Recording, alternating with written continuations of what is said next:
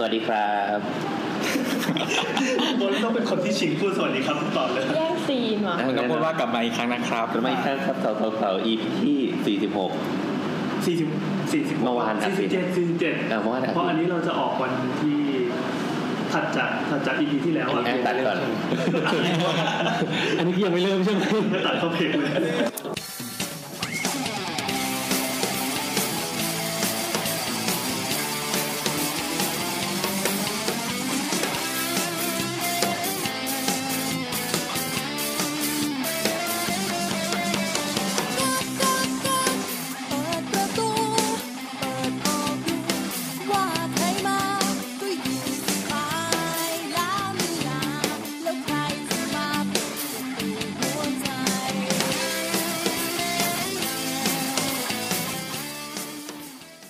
ครับ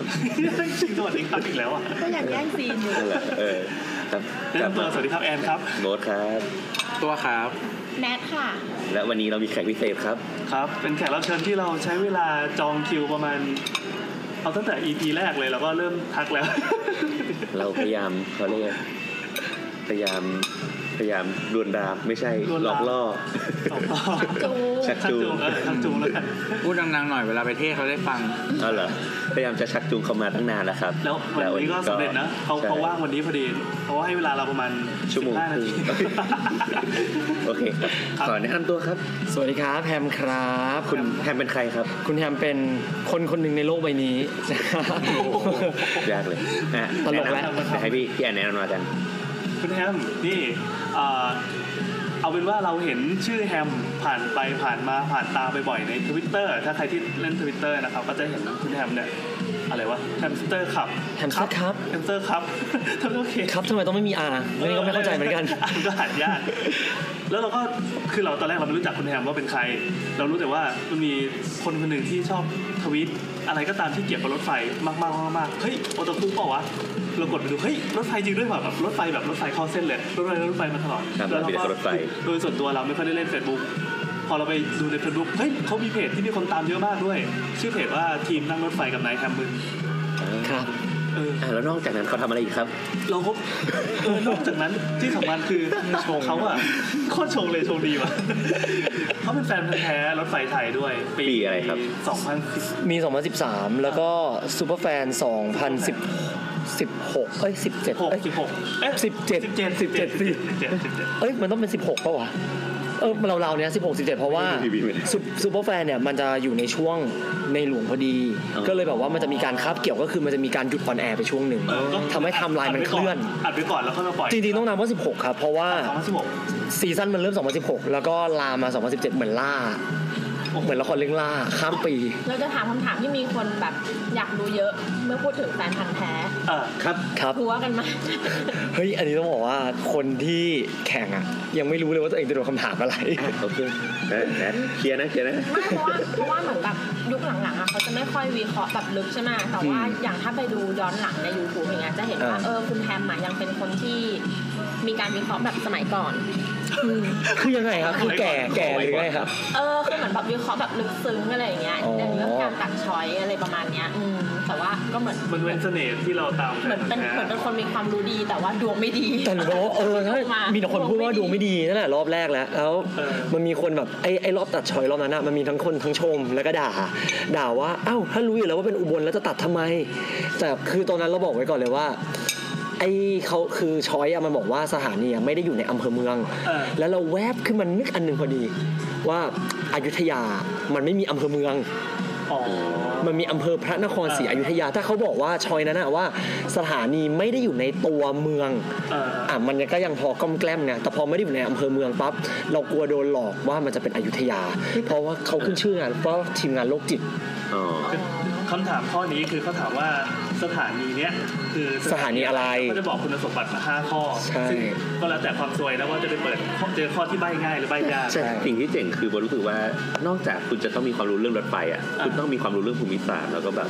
ประวัติศาสตร์ประมาณหนึ่งนั่นแหละเราว่ามันตามมามันคืออืมเป็นรู้ที่ตามทางรู้เกี่ยวเนื่องกันดีอะเออคือที่ทำดูแผนที่ประเทศไทยได้อะเพราะต้องต้องบอกว่าเพราะชอบรถไฟนะคือเราอยากรู้ว่ารถไฟมันไปที่ไหนบ้างอืมและจังหวัดไหนที่รถไฟไปไม่ถึง แต่มักจะตายในภาคอีสานเสมอเพราะจำไม่ได้ได้ว่าอีสานมันทางรถไฟอีสานเยะอีสานทางรถไฟเนอะเอ่อมันน้อยมันเยอะไหมมันมันยาวเป็นอันดับสองของประเทศก็จริง แต่จังหวัดที่ทางรถไฟผ่านมันน้อยมาก อันดับหนึ่งคือภาคใต้อ่าพันกว่าโลอ่าอันดับสองคืออีสาน อันดับสามคือเหนือ อันดับสี่คือตะวันออก แล้วก็สายแม่กลอง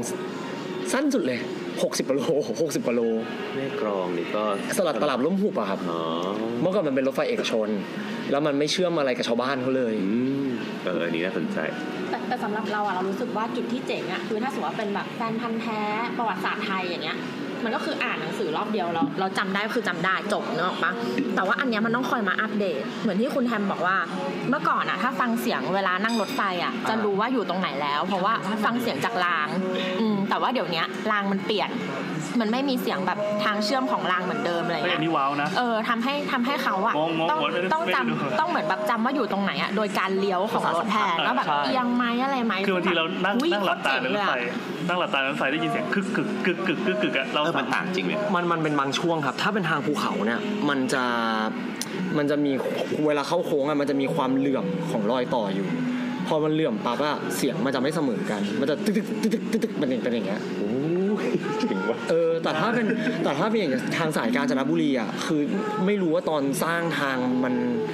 มันแบบมีความหยาบเกิดขึ้นเลยหรือเปล่าทำให้รอยต่อวะรางอะมันเหลื่อมกันหมดเกือบตลอดทางเลย อ๋อเราก็จะได้ยินเสียงตึกตึกตึกตึกตึกตึกตึกตึกตึกตึกตึกตึกตึกตึกอย่างนี้เลยเป็นสามสเต็ปเลย เพราะว่า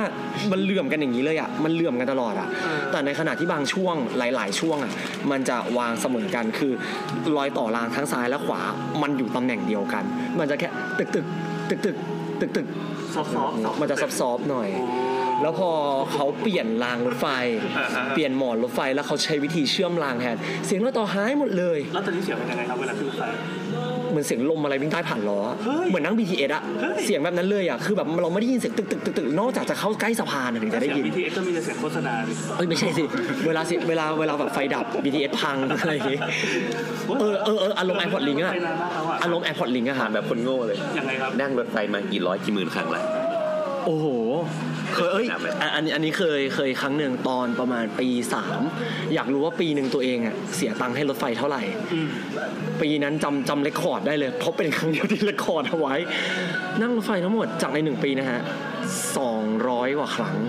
สองร้อยกว่าครั้งสองร้อยเกือบสามร้อยครั้ง แล้วคือวันหนึ่งมันก็จะมีแบบว่าหนึ่งขบวนอะ ผมนับเป็นหนึ่งครั้งอืม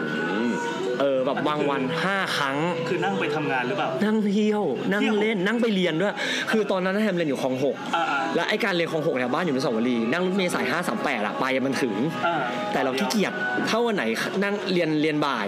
เราก็จะออกจากบ้านแต่เช้าแล้วก็จะบอกพ่อว่า เออพ่อวันนี้มีเรียนเช้านะออกจากบ้านแต่เช้าเลย แต่ไม่ไม่ไม่ได้ไปมหาลัยนะฮะไปสถานีรถไฟบางซื่อแล้วก็นั่งรถไฟไปลงดอนเมือง แล้วค่อยต่อรถเมล์ห้าสามแปดที่ดอนเมืองอั นนี้ไม่ได้เรียกว่าขี้เกียจนะไม่ใช่ว่าขี้เกียจเรียกเรียกว่าเขาเรียกว่าตามหาความฝันอะไรอย่างงี้ถามแบบถามแบบรายการบริกี้แบบเริ่มแบบมาหลงไหลรถไฟตั้งแต่ตอนไหนอะโห แบบทำไมทำไมอยู่คนมันก็สนใจทั่วไปไหมเด็กก็อยากเป็นนักเออบินเราอยากเราเป็นก็มีเรื่องอื่นที่สนใจมากมายทำไมถึงมาสนใจรถไฟเนี่ยอันนี้ไม่รู้อะรู้แต่ว่าเราโตมากับเขาอะคือตอนเด็กๆต้องบอกก่อนว่าแฮมอะไม่ได้อยู่กับพ่อเขาไม่ได้อยู่กับแม่อืมแม่ก็เขาก็จะไปทำงานของเขาพ่อก็จะเป็นทหารก็จะออกราชการบ่อย เมื่อก่อนแม่ก็นกขมิ้นเหลืองอ่อนไปทั่วหาทำงานไปทั่วอะไรเงี้ยเพราะว่ามีลูกสองคนต้องเลี้ยงอืมพี่สาวแฮมอะยายเลี้ยง แต่แฮมอะย่าเลี้ยง อ๋ออยู่กับย่าใช่ แล้วทุกๆปิดเทอม แม่จะต้องชิงตัวจากย่า ใช้คำว่าชิงตัวเลยนะเพราะย่าไม่ค่อยปล่อยอ่าย่าห่วงหลานมาก ชิงตัวไปพิจิตรไปอยู่พิจิตรประมาณอาทิตย์หนึ่งคือแต่เดินอยู่กรุงเทพใช่ โดนลากไปที่โดนลากไปคือถ้าถ้าเป็นแบบว่าพูดกันตรงๆเลยคือส่งไปตัดสันดานที่ชนบทนั่นแหละครับแล้วบ้านคุณยายอะมันอยู่ใกล้ทางรถไฟมากเอาย่ากับยายก็อยู่แถวเดียวกันเหรอไม่ย่าอยู่กรุงเทพย่าย่าออยู่ยู่พิจิตรฝั่งเลยอ๋อใช่ บ้านยายอยู่ใกล้ทางรถไฟมากคือ ที่ที่เรานั่งกันอยู่ตรงเนี้ยใช่ไหมทางรถไฟคือตรงถนนตรงนั้นอะห่างกันแค่แบบห้าห่างสิบกันเมแค่ตรเออไม่ไม่กี่เมตรคือแบบเห็นรถไฟวิ่งผ่านได้ ได้ยินเสียงรถไฟตั้งแต่เด็ก ทั้งคืนเออเออ แล้วพอเวลากลางคืนปั๊บเนี่ยรถไฟมา เราจะต้องลุกขึ้นมาดู รถไฟวิ่งผ่านไปคือกลางคืนน่ะมันจะเห็นไฟไงอ๋อ มันจะเห็นไฟแล้วรู้ว่านี่คือรถโดยสารแต่ถ้าเป็นรถสินค้าเราจะมีความเซ็งอะเพราะมันไม่เห็นอะไรเลย มันมืด รรถไฟจะมีไฟหน้าใช่ มีไฟในโบกเออไฟในตู้มันนะเออเออแล้วแบบถ้าเป็นรถสินค้าปั๊บมันก็จะมืด เราก็จะหงุดหงิดไม่เห็นเหมือนไม่เห็นอะไรด่าเงี้ยมันแบบนึงมันเรียกว่าโบกี้มาด่าก่อนด่า เออด่าก่อน เออมันเรียกว่าอะไรโบกี้ไม่ใช่ตู้รถไฟ ตู้รถไฟเขาเรียกว่าตู้สินค้า ตู้เขาเรียกว่าตู้เลย ตู้ใช่ไหม เดี๋ยวเดี๋ยวเรื่องนี้ค่อยอธิบายกันดีกว่าได้ นะเพราะมันยาวเดี๋ยวอันไม่นี้อันจนี้บเราเกินเกินเดี๋ยวจะเข้ารายการอีกทีตามไปหนึ่งเรื่องแล้วนะ เตรียมด่าบอส ทีนี้ ยายเนี่ยบ้านยายเวลาจะไปต้องนั่งรถไฟไปจาก กรุงเทพไปลงที่สถานีรถไฟตะพานหิน ตะพันหินที่ไหนพิจิตรพิจิตรอะครับ อยู่ใกล้ทางรถไฟมาก แล้วบ้านย่าก็ใกล้สถานีรถไฟมักกะสัน คือใกล้กับที่ที่ทำอยู่ปัจจุบันเนี้ยอ่า แล้วพอวันเสาร์อะย่าก็จะไปซื้อของที่สถานีมักกะสันคือมันเขาเรียกว่าตลาดรถไฟ คือแม่ค้าที่ปัจจีน แม่ค้าที่ฉะเชิงเซาอะเขาจะเอาของของสดอะพวกผักพวกเนื้อสัตว์พวกกบพวกปลาอะไรอย่างเงี้ยขึ้นรถไฟมา เฮ้ย แล้วมันลงที่สถานีรถไฟมักกะสันเขาเรียกว่าตลาดรถไฟ ที่แท้จริง แล้วมันจะมีรถไฟ อยู่แค่สองขบวนเท่านั้นเขาเรียกว่ารถแม่ค้าเขาเรียกว่ารถรวมกระบิน ขบวนนี้คือมันจะมีทั้งตู้โดยสาร และตู้สินค้าอยู่ในขบวนเดียวกันแล้วตู้สินค้าเนี่ยก็จะแบบว่าเหมือนสวนสัตว์เปิดอะปลากบ อะไรพวกเนี้ยหอยมันก็จะอยู่ในตู้เนี้ยแล้วก็มีผักแล้วมีคนเฝ้าปะมีแบบเจ้าของก็คือแม่ค้าเขาจะนั่งอยู่ในตู้ของเขาอ๋อคนก็อยู่ส่วนคน เออคนแล้วของอะไอ้พวกปลาพวกนั้นมันก็จะไก่อะไรพวกเนี้ยมันก็จะอยู่ในส่วนของตู้สินค้า พอถึงเวลาปั๊บแม่ค้าเขาจะรีบวิ่งไปที่ตู้สินค้าแล้วโหลดเอาของอะลงจากตู้สินค้ามันลงที่ชันชาลา แล้วที่ตลาดเขาก็จะมีคนมาช่วยเออ คือแบบเราปัจจุบันเราแทบจะไม่เห็นอะไรแบบนี้แล้วนะ อันนี้แต่มันก็นานยังครับนานแล้วตั้งแต่ตอนเด็กเด็กๆเลยประมาณประถมตอนนี้ก็ย้อนไป20กว่าขวบะตอนนี้แฮมอายุเอ้ยประมาณ20กว่าปีแฮม31 31ปีนี้20กว่าปีแทนเกิดปีกระต่าย ใช่ทำไมดูแนทรู้ว่าพศพี่ยายกำลังคำนวณอายุตัวเองอยู่ ถูกต้องครับอุ๊ยห่างกันกี่ปีครับเรฟเฟรนซ์จากตัวเองอ๋อ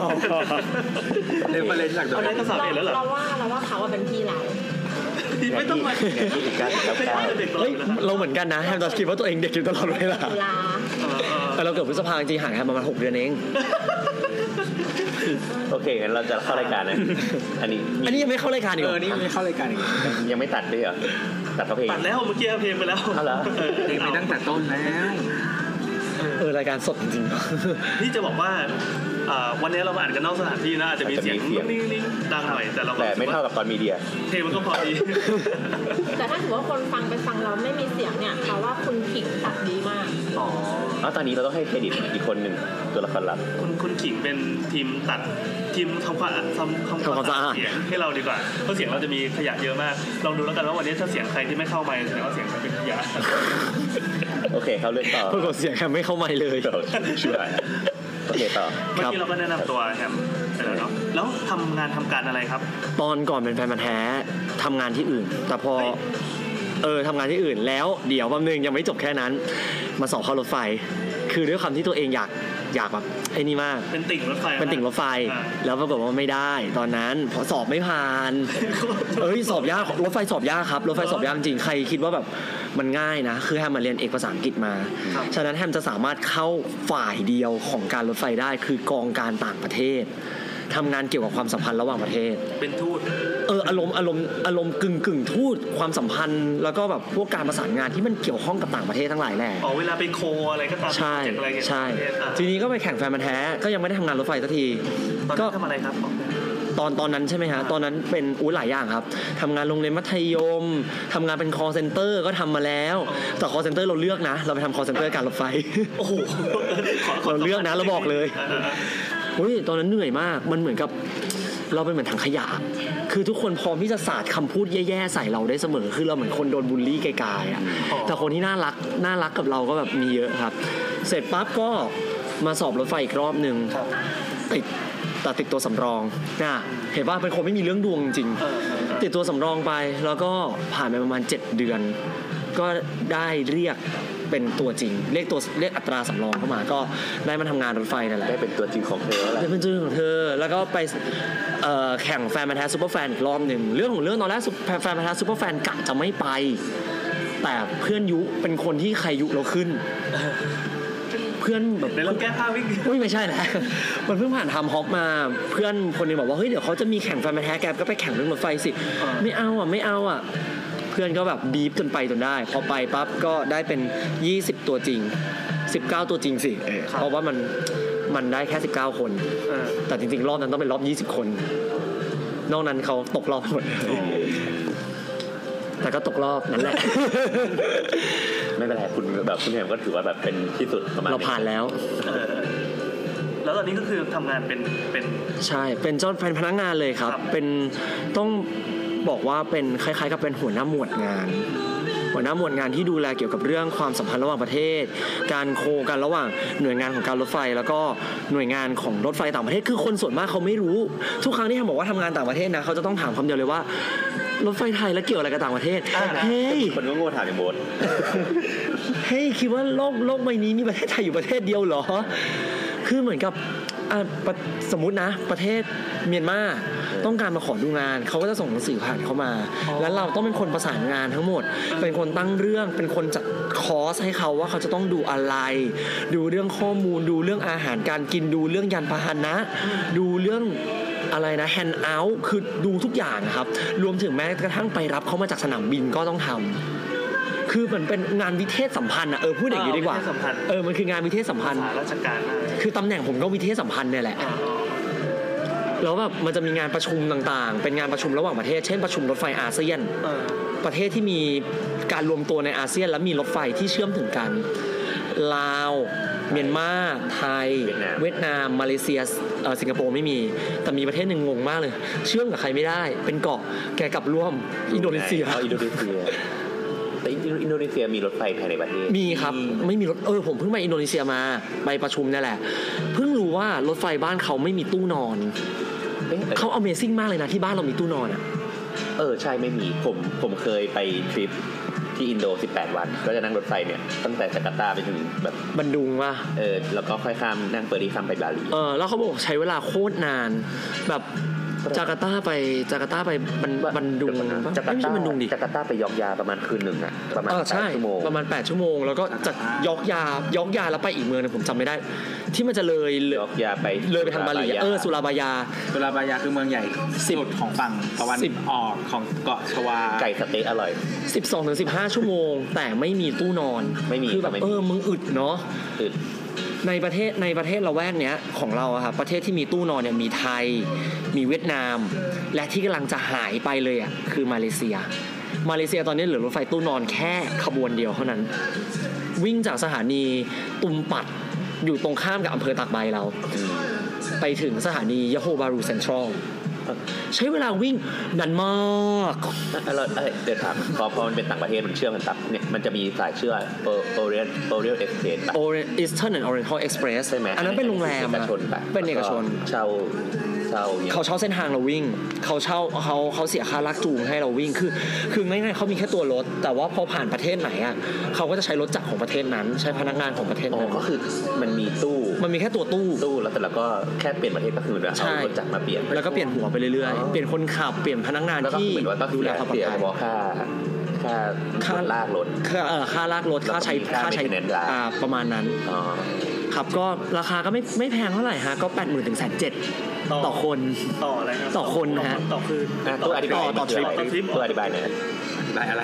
Oriental Express Eastern and Oriental Express เนี่ยมันเป็นโรงแรมบนรถไฟ ในในโลกใบเนี้ยมันก็จะมีแบบทริปรถไฟเป็นครูซหลายๆอัน ที่ดังมากๆอันดับหนึ่งเลยคือ Orient Express ที่มีคดีฆาตกรรมในนิยายของอากาธาคริสตี้นั่นแหละ Orient Express ของเราก็จะเป็น Eastern and Oriental Express นะครับมันก็จะแบบ มันคือโรงแรมอะแบบใส่สูทอะไรกันแล้วแบบใส่ casual dress ไปทานข้าว เอาซ่อมจิ้มเอามีดปาด มีเปียโน เต้นรำกันอะไรเงี้ย บนรถอะขายแฟนตาซีอะนะเออมันคืออารมณ์แฟนตาซีแล้วคือแบบคือต้องต้องต้องรวยคือรวยอย่างเดียวก็ไม่ได้อะมันต้องมีมันต้องมีเวลาด้วยอะมีรถนิยมด้วยเออมันนานมันนานมันสี่วันมั้งกว่าจะถึงสิงคโปร์ไม่ก็มันก็คือการเขาเรียกว่าอะไรอะรีแลไปกซ์สำราญเออใช่เออมันคือรถไฟสำราญต้นทางมันอยู่ที่ไหนครับ แล้วแต่แล้วแต่ทริปครับ เมื่อก่อนเมื่อก่อนเนี่ยมันจะมีเชียงใหม่ไปสิงคโปร์ด้วยเฮ้ยอยู่หันมันเจ็ดวันโดยประมาณนะ มีแวะที่กรุงเทพทรานส์ไซบีเรียใช่ป่ะครับโดยประมาณแล้วก็มันจะมีแบบว่ามีลาวลงมาสิงคโปร์ด้วยคือมันจะเป็นทริปต่อเนื่องอะอ๋อแต่คือศูนย์กลางเขาอะคือ head head office เขาจะอยู่ที่สิงคโปร์เออมันก็มันจะมี head head office ในไทยด้วย แต่ว่าส่วนมากศูนย์กลางเลยอะของการเดินทางอะจะเป็นกรุงเทพ มันก็จะมีแบบ Epic Thailand มันก็จะเป็นไปเชียงใหม่กับหนองคายอืมมี Peninsula of Peninsula of อะไรวะจำชื่อไม่ได้มันเปลี่ยนชื่อที่บ่อยเกิน Fable of Hill ก็จะไปแบบคาเมรอนไฮแลนด์ไปกาญจนบุรีอะไรอย่างเงี้ย แต่หลักๆ ทุกทริปมันต้องมีกาญจนบุรีอืม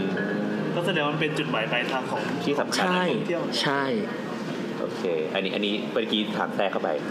อ่านเรื่องที่แทนแล้วกลับมากลับมาตัวแกนนะแสดงว่าตอนนี้ก็ทำงานออฟฟิศทำงานออฟฟิศทำงานออฟฟิศเราก็ไม่ค่อยได้นั่งบ่อยนั่งครับอ้าวเหรอนั่งบ่อยคือ ถ้าตอนเนี้ยมันคล้ายๆกับว่าด้วยด้วยความที่เราก็เป็นแฟนพันธุ์แท้เนาะเราก็รู้เรื่องรถไฟเยอะแล้วเราก็แบบว่าเป็นคน entertain คนเก่งๆเออก็จะมีไปกับขบวนรถไฟท่องเที่ยว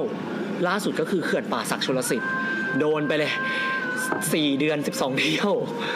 ก็จะแบบไปอำนวยความสะดวกบนรถให้ข้อมูล เล่นเกมแจกของรางวัล คือแบบถ้าใครไปรถไฟนำเที่ยวเขื่อนป่าสักอะ จะเจอแฮมบ่อยมากอ๋อแล้วยิ่งถ้าเป็นกุมภาเนี่ยจะเจอทุกวันเสาร์ครับแฮมจะดูแลตู้ท้ายๆตู้เจ็ดถึงตู้ครับ14 อะไรอย่างเงี้ยครับขอเชิญโจทย์ทุกท่านนะครับขอเชิญโจทย์ทุกท่านนะครับใครอยากตีหัวเชิญครับทุกวันเสาร์นะครับเฉพาะเดือนกุมภานะครับค่ารถไฟในยกี่บาท ค่ารถไฟ 270 บาทครับ เป็นราคาไปกลับนะครับ ไปกลับ ไปกลับ 270 บาท เป็นรูปพัดลมเขื่อนป่าสักใช่ไหม ใช่ ไปนั่งรถไฟลอยน้ำไปเอารถไฟเนี่ยไปจอดอยู่กลางเขื่อนป่าสักเลยเออคือมันเป็นจุดขายไว้ที่ว่ารถยนต์ก็ไปไม่ได้อ่าเครื่องบินก็ไปไม่ได้ถ้าจะไปถึงจุดตรงนั้นได้รถไฟลอยน้ำเนี่ยไปแค่รถไฟได้อย่างเดียว ไปเรือก็ไม่ได้ลอยจริงๆไหมหรือก็ก็ลามปิ่มไม่ใช่อันนั้นอันนั้นอันนั้นรถไฟจมน้ำครับอันนั้นอาจจะเป็นรถไฟลุยน้ำตอนปี 54 อะไรอย่างนี้ คือมันเป็นทางรถไฟที่เดิมเนี่ยมันก็อยู่บนพื้นเหมือนชาวบ้านชาวช่องกันนั่นแหละเออแต่พอสร้างเขื่อนป่าสักปั๊บมันเริ่มปล่อยน้ำเข้ามา แล้วพอมีการกั้นทำเขื่อนเนี่ยระดับน้ำมันเลยสูงขึ้นและท่วมพื้นที่ทั้งหมด ทางรถไฟถนนหมู่บ้านวัดจมน้ำหมด ยิ่งช่วงแรกๆถ้าใครไปอะโทษนะฮะตรงจุดชมวิวรถไฟลอยน้ำมีสิ่งปลูกสร้างอยู่ชนิดหนึ่งครับคืออะไรเป็นสิ่งปลูกสร้างที่เป็นทรงกระบอกตั้งขึ้นมาฮะสูงๆถังขี้ครับเฮ้ยถังขี้บ้านใครก็ไม่รู้คือเมื่อก่อนมันก็เป็นบ้านมันเป็นชวบ้านคนใช่ เออ แล้วทางรถไฟเนี่ยมันสร้างเป็นสะพานเฮ้ยเจ๋งว่ะข้ามน้ำไปเลย อารมณ์วอเตอร์เซเว่นอะอืมอืมอืมอืมในแสดงว่าสะพานมาก่อนเขื่อน ไม่แต่คุณเรียกว่าเป็นทาง ทางรถไฟมันมาก่อนเขื่อนอ่าแต่พอน้ำมันเริ่มลดเพิ่มระดับขึ้นมา รถไฟจะทำยังไงอะให้มันวิ่งไปหนองคายเหมือนเดิมได้อะก็ต้องแยกรถไฟกับน้ำออกจากกันสิเออไอ้คันจะเลาะไปตามตลิ่งไม่ได้อะเพราะว่าทางรถไฟมันจะคดโค้งอะไรเบอร์นั้นไม่ได้ วิธีการแก้ปัญหาเลยคือทำเป็นสะพานข้ามน้ำมันไปเลย จบแล้วแล้วจริงๆอะถ้าสมมติว่า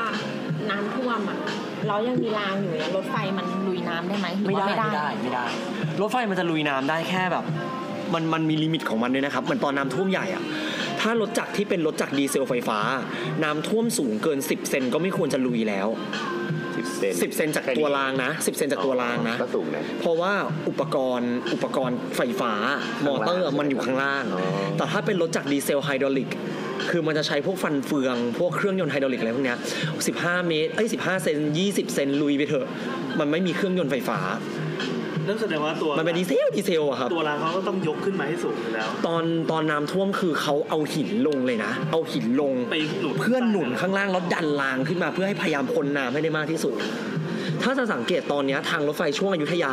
หลายสถานีมากๆที่ทางรถไฟสูงกว่าชานชาลาอืมคือตามมาตรฐานของการรถไฟแล้วเนี่ย ขอบชานชาลาคือที่เรายืนนะครับ ต้องสูงเท่าบันไดขั้นแรกอืม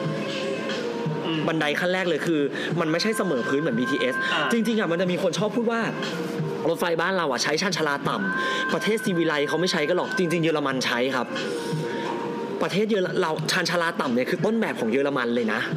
ใช่แล้วครับเดี๋ยวกำลังคิดภาพอยู่ชานชาลาต่ำคือเราต้องก้าวขึ้นบันไดเพื่อขึ้นไปในตู้รถไฟอ่าอ่ารัสเซียก็ใช้ชานชาลาต่อืมำหลายประเทศในยุโรปใช้ชานชาลาต่ำแต่อังชานชาลาสูงอะต้นแบบเลยมาจากอังกฤษ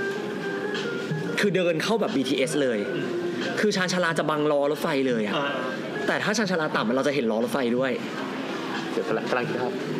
เออเออใช่ใช่ที่ที่มันเป็นอย่างนั้น เยอรมันเป็นแบบนั้น จริง ๆ แล้วแบบโอ้โหรถความเร็วสูง ICE อะมันต้องเป็นรถแบบไฮบริดเลยอะเพราะว่าอะไรบันไดบันไดไฮบริดไงใช้ชานชาลาต่ำก็ได้ใช้ชานชาลาสูงก็ได้ ฉะนั้นบันไดก็จะพับได้ เหมือนรถนอนขบวนใหม่ของรถไฟไทยอะ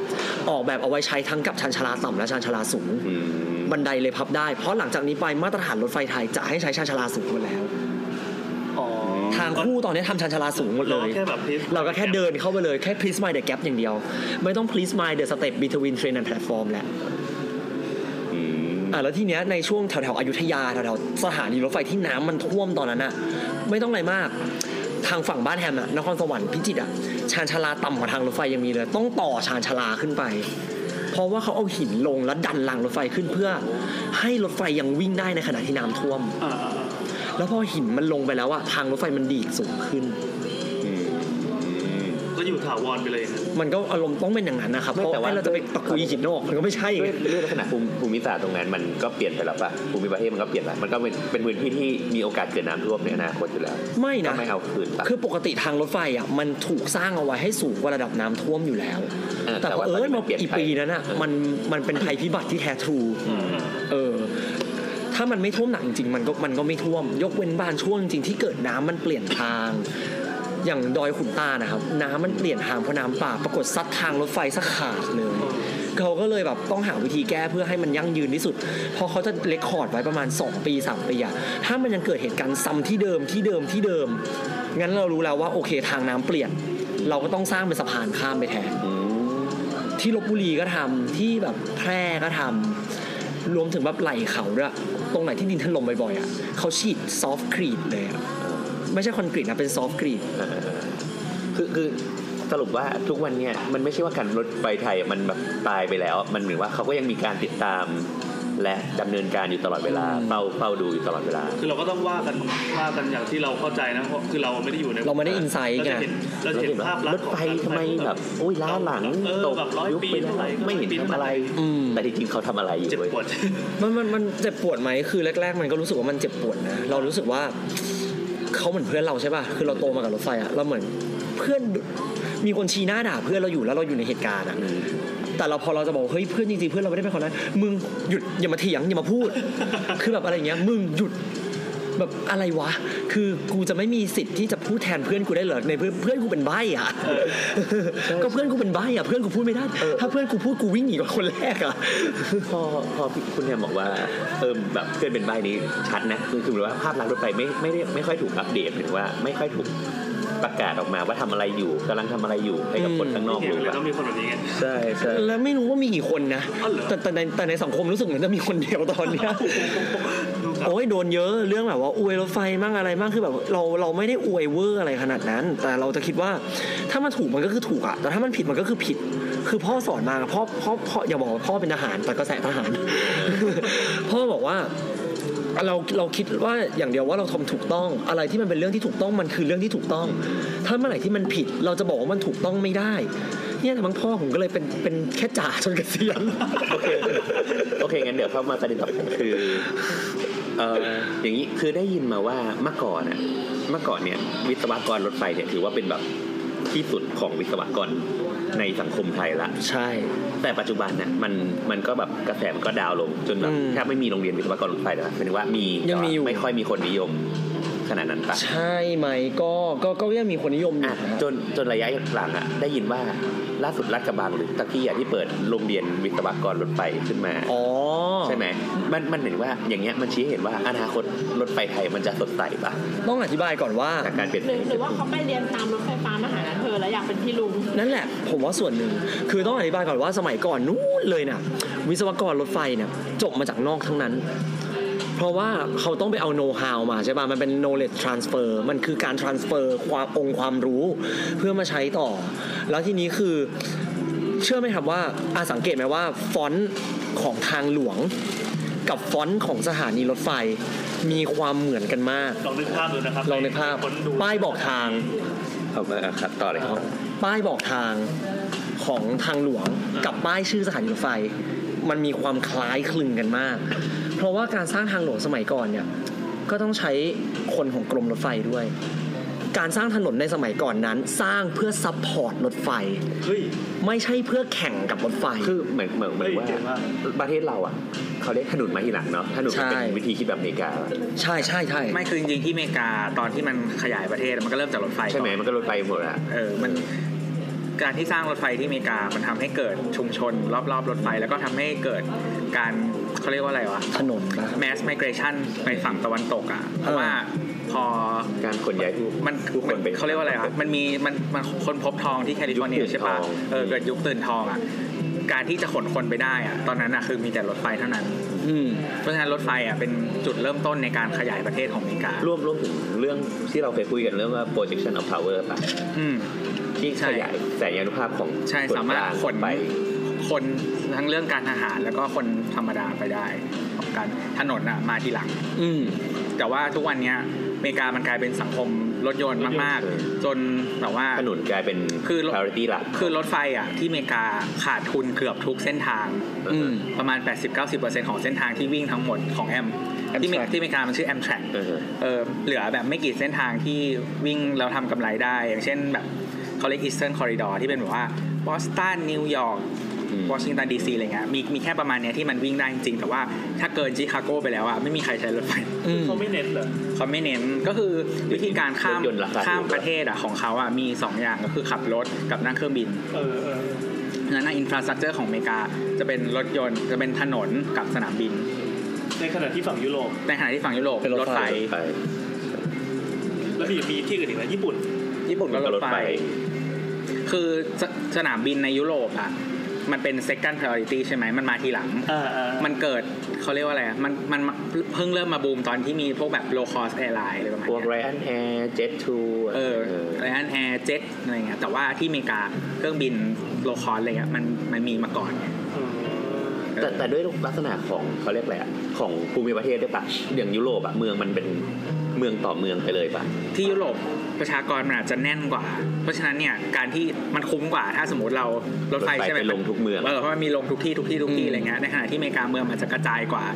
แล้วที่บอกว่าที่มันมีกำไรอยู่ก็คือเป็นเมืองที่มันเมืองต่อเมืองไงแบบบอสตันนิวยอร์กลงมาถึงวอชิงตันดีซีนู่นนี่นั่นอะไรเงี้ยอันนี้คือมันเป็นมันแนวเดียวกันใช่ปะเออติดไหมติดทะเลอะไรเงี้ยมันเป็นแนวเดียวกันเพราะฉะนั้นมันก็เลยแบบยังพอมีกำไร เพราะมันต่อเนื่องกันรวมแต่ว่าถ้ารวต้อมงถึงอทำเมริกามันประเทศมันกว้างด้วยใช่ถ้าทำทางยาวกว่านั้น แล้วแบบอีกเมืองหนึงอยู่ไกลมากอะไรเงี้ยมันก็จะไม่คุ้มแล้วไงอ๋อมันต้องส่งบินไปดีกว่า ส่งจากแหล่งความเจริญแล้วก็ข้าม ทุ่งมาหลงดงช้างข้ามไปอีกฝั่งเลยใช่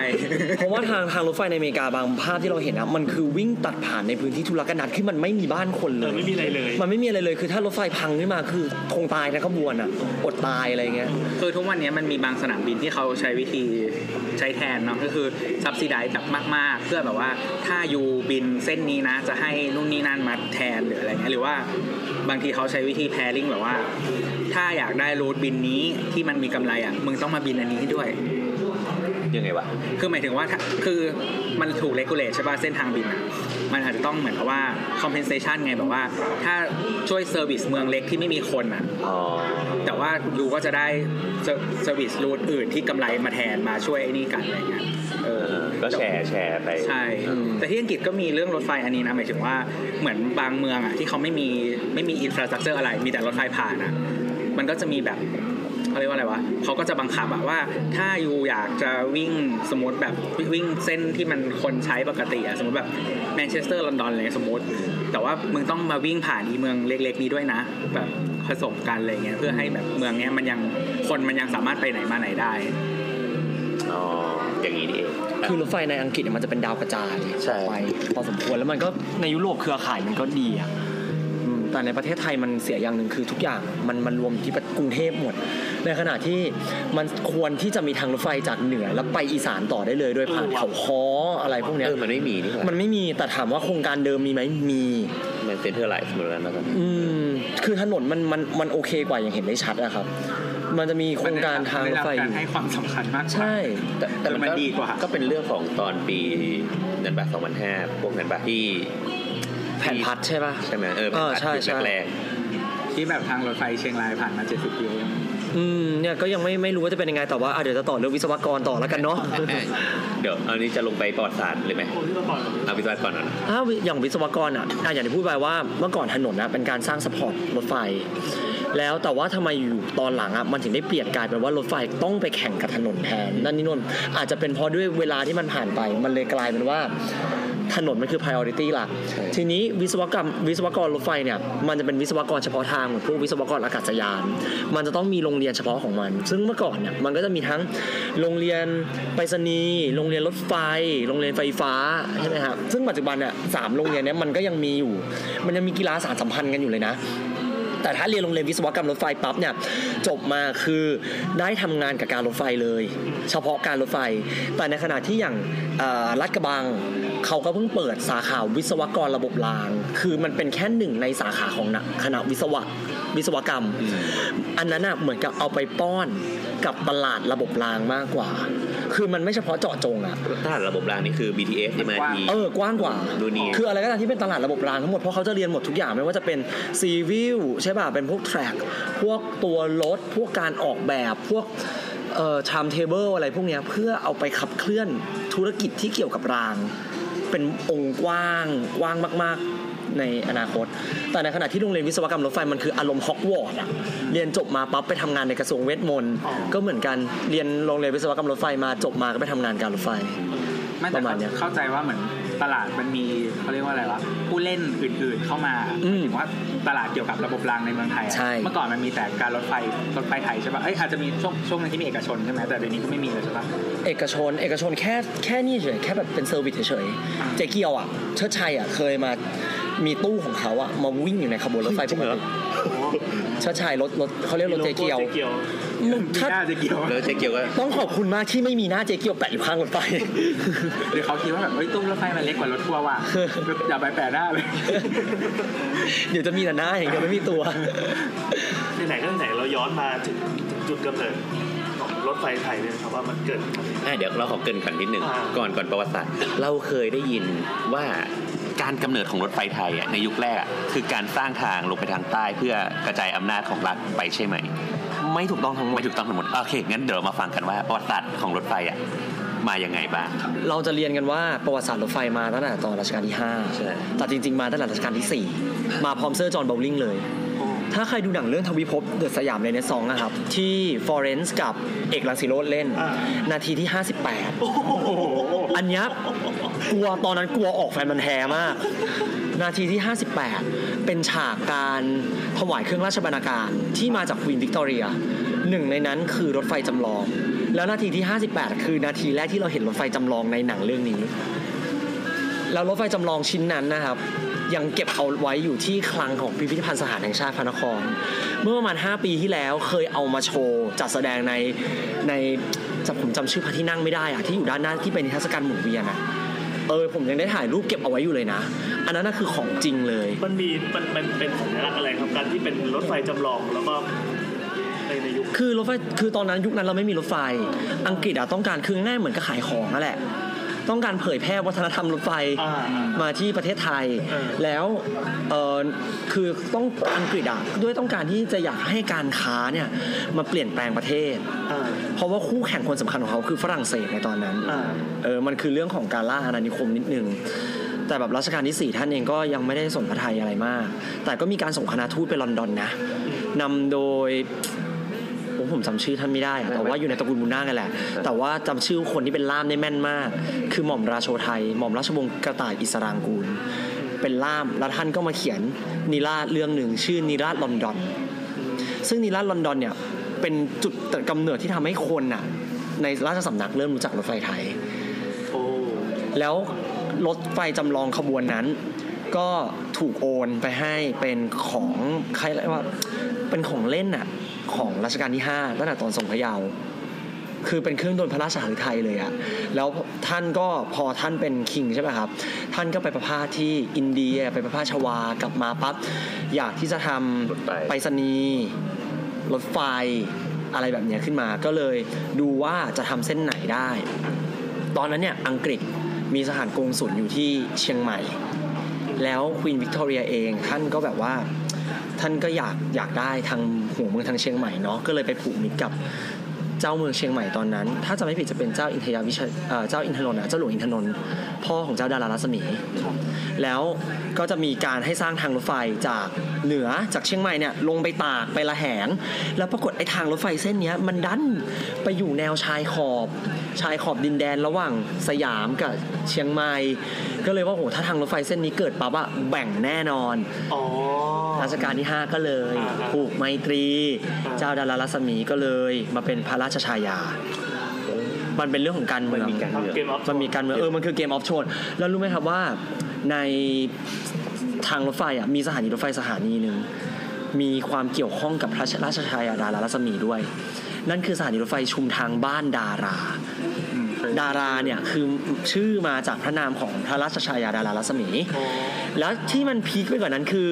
ตรงสถานีบ้านดาราเนี่ยเมื่อก่อนมันไม่มีชื่อ มันเป็นแบบว่าแค่ที่เติมรถที่เติมน้ำรถจักรธรรมดา แล้วมันมีสะพานข้ามแม่น้ำน่านตรงนั้นรัชกาลที่ 5 พระราชทานชื่อว่าสะพานปรมินทร์ปรมินทร์เนี่ยหมายถึงกษัตริย์รัชกาลเลขคี่ใช่ไหมแล้วทีนี้กรมรถไฟก็ทูลทูลขออนุญาตว่าเนี่ยไม่ยังตรงเนี้ยยังไม่มีชื่อเลยจะตั้งชื่อว่าอะไรดี ท่านก็เลยว่าการตั้งชื่อว่าดาบ้านดาราละกัน มันมีนัยยะแฝงอยู่ปรมินทร์หมายถึงพระองค์ท่านสะพานสะพานบ้านดาราเนี่ยหมายถึงพระองค์ท่านแล้วเลยจากสะพานนั้นนะไปนิดเดียว คือสถานีรถไฟบ้านดารา ก็คือดารารัศมีใช่ มันก็แบบมันก็แอบมีความโรแมนติกอยู่เนาะมันก็มีความลึกซึ้งอยู่เนาะอะไรประมาณนี้ แล้วทีนี้ก็คือ รัชกาลที่ 5 ท่านก็เลยลองดูว่าให้มีสำรวจสร้างทางรถไฟตอนนั้นน่ะมันจะมีสำรวจจากกรุงเทพไปเชียงใหม่ ก็คือเพื่อไปคานกับไอ้เส้นเชียงใหม่ไปตากนั่นแหละ แล้วก็มีกรุงเทพโคราชแล้วก็มีอุตรดิตถ์ไปท่าเดือตอนนั้นมีแค่นั้นก่อนท่าเรืออยู่ลาวครับ อยู่ในลาวออกไปทางหลวงพระบางอะฮะเออไปทางน่านไปทางอะไรแถวนั้นนะแล้วฝั่งบนไปเออไปฝั่งบนไปติดกับแม่น้ำโขงเพื่อขนแบบขนของขนคนผ่านแม่น้ำโขงแล้วมาขึ้นรถไฟอะไรประมาณนี้ ทีนี้มันมีความน่ากลัวอยู่ที่ว่าโคราชเนี่ยมันเป็นเมืองใกล้เมืองหลวงจริง ใกล้กรุงเทพจริง แต่มันมีเพื่อกเขาดงพญาไฟกั้นเอาไว้ การเดินทางจากกรุงเทพไปโคราชเนี่ยมันลำบากมาก มันต้องผ่านอีป่าดงพญาไฟเนี่ยตายก็ตายช้าง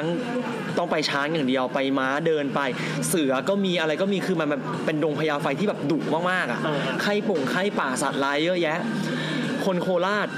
ก็ยากที่จะเดินทางมากรุงเทพในขณะที่เชียงใหม่ก็ล่องแม่ปิงลงมาได้ ตามปกติน้มันมีน้ำแต่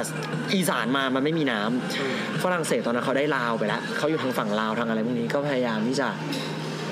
เข้ามาแบบจีบคนจีบคนโคราชแบบเฮ้ยเนี่ยกรุงเทพอะบางกอกอะพระนครเขาไม่สนใจท่านหรอกแบบมาอยู่กับเราไหมอะไรประมาณนี้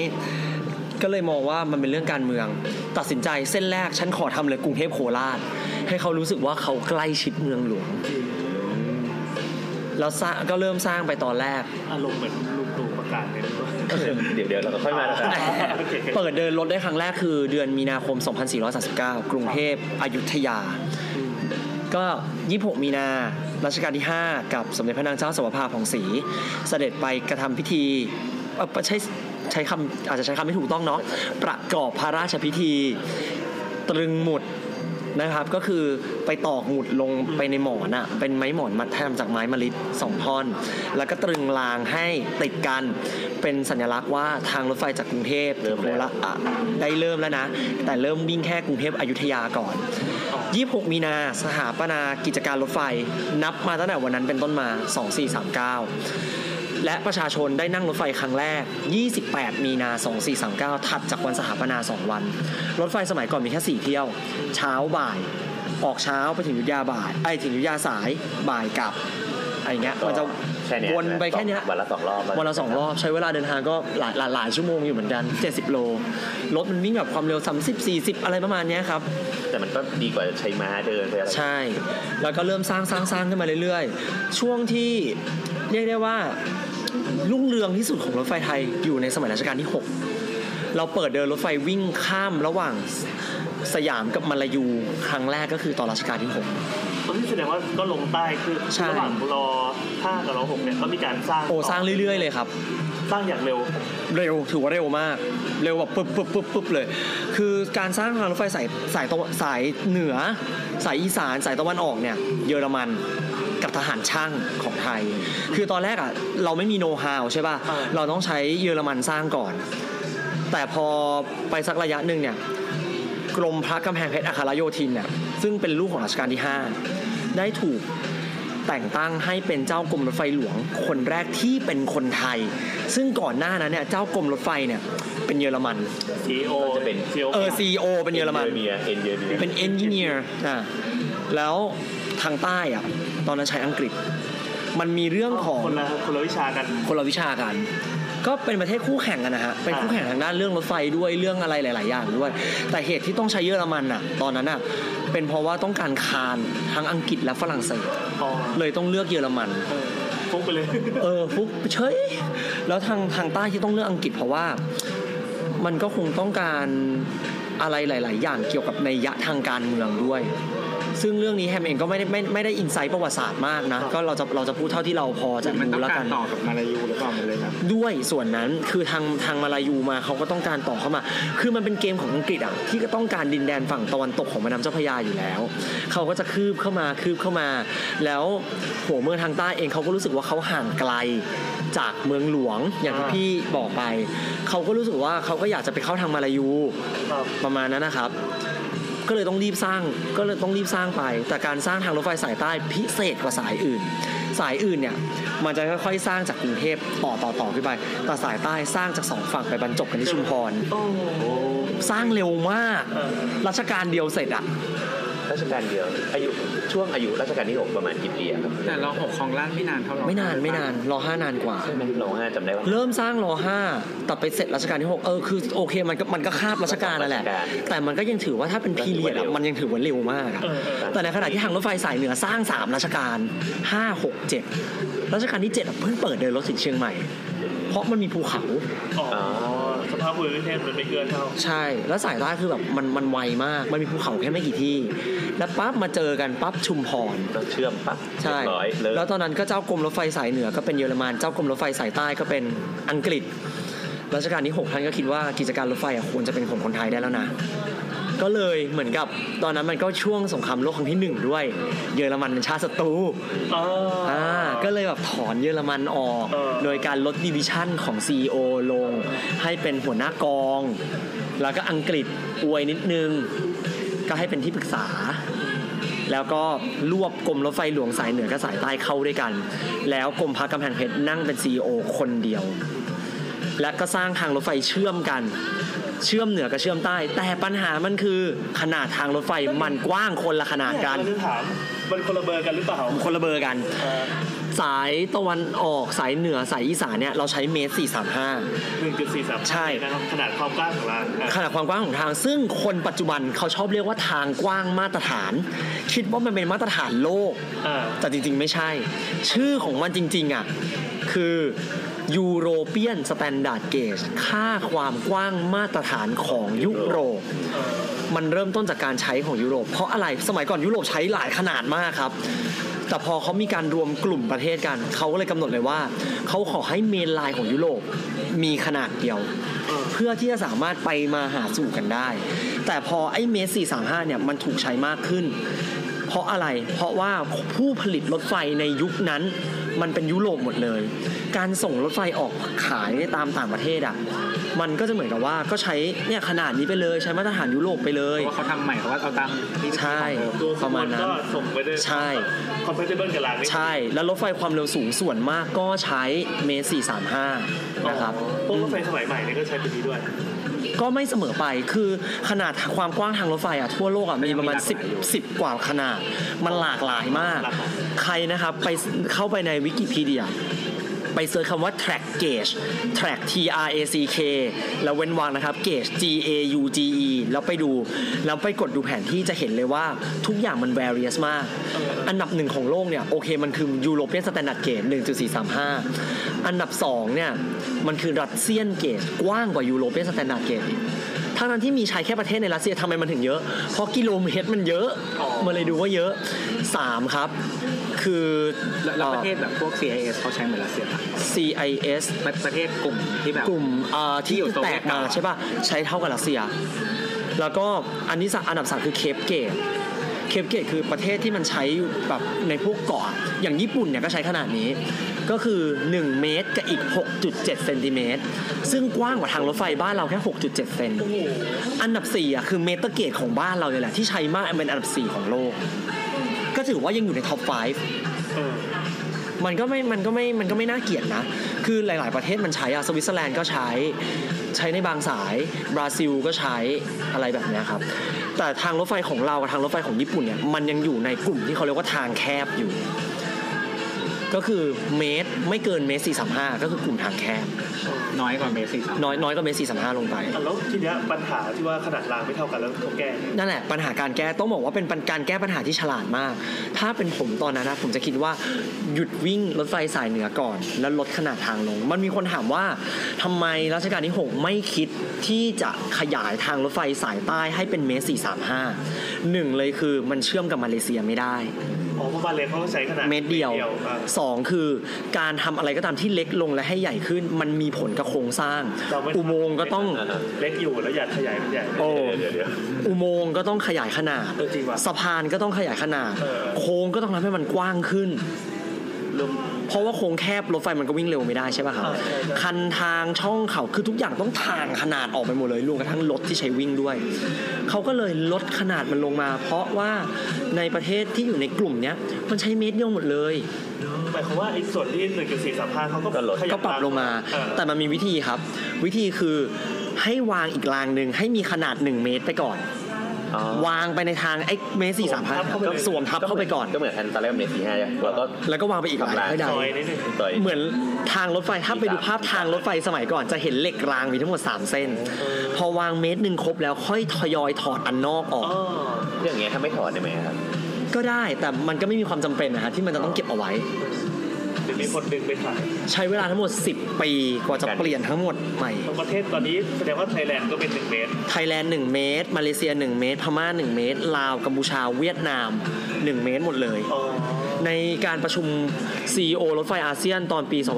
2550 มีการกำหนดเอาไว้เลย มีการลงนามในสัตยาบันเลยครับว่ามีกะอ่าจะเรียกทางรถไฟขนาดกว้าง 1 เมตรว่าอาเซียน gauge อ๋อโอเคเฮ้ยแบบเดียวเป็นการลงสัตยาบันเลยฮะอาเซียนเกจก็ดีก็ดี เราประเทศในกลุ่มอาเซียนที่อยู่ในแผ่นดินใหญ่นะครับ จะต้องร่วมกันพัฒนาทางรถไฟความกว้างขนาด 1 เมตร เพื่อให้รวมตัวกันเป็นกลุ่มอาเซียนได้อย่างสมบูรณ์แบบอาเซียนลงใจซึ่งตอนนี้เราอะเชื่อมกับมาเลเซียตั้งแต่สมัยรัชกาลที่ 6 เราเชื่อมกับกัมพูชาเชื่อมปิดเชื่อมปิดเชื่อมปิดเชื่อมปิดมาหลายรอบมาก ด้วยเกี่ยวกับความมั่นคง แล้วก็เกี่ยวกับปัญหาระหว่างประเทศความสัมพันธ์ระหว่างประเทศด้วยเออลาวเชื่อมตอนปี 52 แต่แต่ว่าทางรถไฟเราวเขามีแค่นั้นใช่ปะที่เราเชื่อมโอ้ยทางรถไฟยาว ทางรถไฟของเรานี่ยาวมากเลยครับ 3.5 กิโลทั้งประเทศ จากไหนไปไหนเนี่ยจากกึ่งกลางสะพานมิตรภาพไทยลาวถึงสถานีรถไฟท่านาแหลงอ๋อจากชายแดน คือข้ามไปแค่นั้นอะเออเออ แต่ตอนนี้เขากำลังจะขยายจากท่านาแหลงไปเวียงจันทร์แล้วรู้ไหมว่าทางรถไฟในลาวไทยสร้าง ก็ถนนตั้งหลายสายไทยก็สร้าง ใช้เงินเรา และรถไฟที่วิ่งในลาว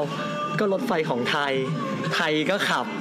ไทยก็บำรุงทางเอ้าเหรอ คือไทยทำให้เพราะเพราะลาวทุกอย่างเลย3.5เท่าระยะที่เราเดินกลับบ้านทุกวันอะเออประมาณนั้นอะ อันนี้ก็คือลักษณะของประวัติศาสตร์รถไฟมันก็มีการเปลี่ยนแปลงมาเรื่อยๆครับมันวิธีการจำง่ายๆฮะเริ่มปฏิสนธิรัชกาลเออเริ่มเริ่มมารัชกาลที่4ปฏิสนธิรัชกาลที่อ่าฮะ5รุ่งเรืองรัชกาลที่ 6 รุ่งโรจน์รัชกาลที่ 7 รุ่งโรจน์คืออะไร มันมีแบบ business หลายอย่างมาก รู้ไหมครับว่าการทำรีสอร์ทเกิดขึ้นได้เพราะรถไฟทำไมยังไงรีสอร์ทเมื่อก่อนมันไม่มีมันไม่มีธุรกิจโรงแรมวัฒนธรรมการท่องเที่ยวตากอากาศ จนกระทั่งเปิดหัวหิน ที่หัวหินมีโรงแรมรถไฟ ปัจจุบันคือเซนทาร่าเออเออนั่นแหละโรงแรมแรกเป็นธุรกิจโรงแรมที่ทำเกี่ยวกับการเดินทาง และการต่างอากาศรถไฟเริ่มต้นไปรษณีย์รถไฟก็เริ่มต้น การขนส่งไปรษณีย์ครั้งแรกเริ่มกับการฝากไปรษณีย์ไปกับรถไฟ มันมีตู้รถไฟอยู่ตู้หนึ่งเรียกว่าตู้ไปรษณีย์มันจะมีช่องให้เราหย่อนจดหมายไปข้างตู้รถไฟได้ด้วยเวลารถไฟจอดที่สถานีเฮ้ยเจ๋งว่าแล้วเราก็เดินไปที่ไหนก็หย่อนใช่ มีการส่งพัสดุพันธุ์บนรถไฟเออธุรกิจโทรเลขก็มาจากรถไฟด้วยเหมือนกัน ธุรกิจโทรเลขในประเทศไทยสายนะ โทรเลขนี่เขาวางของรถไฟใช่ครับ วางไปตามข้างทางรถไฟเลยครับ เวลาเรานั่งรถไฟเราจะเห็นไอ้เสาต้นหนึ่งที่มันโยงสายไปตลอดทางนั่นแหละคือสายเสาโทรเลข ตอนแรกเราคิดว่าเป็นสัญญาณอะไรสักอย่างสำหรับรถไฟ ปัจจุบันมันไม่มีมันไม่มีสายโทรเลขแล้วแหละ มันจะเป็นสายสื่อสารอื่นๆแทน เช่น สายอินเทอร์เน็ต สายไฟเบอร์ สายโทรศัพท์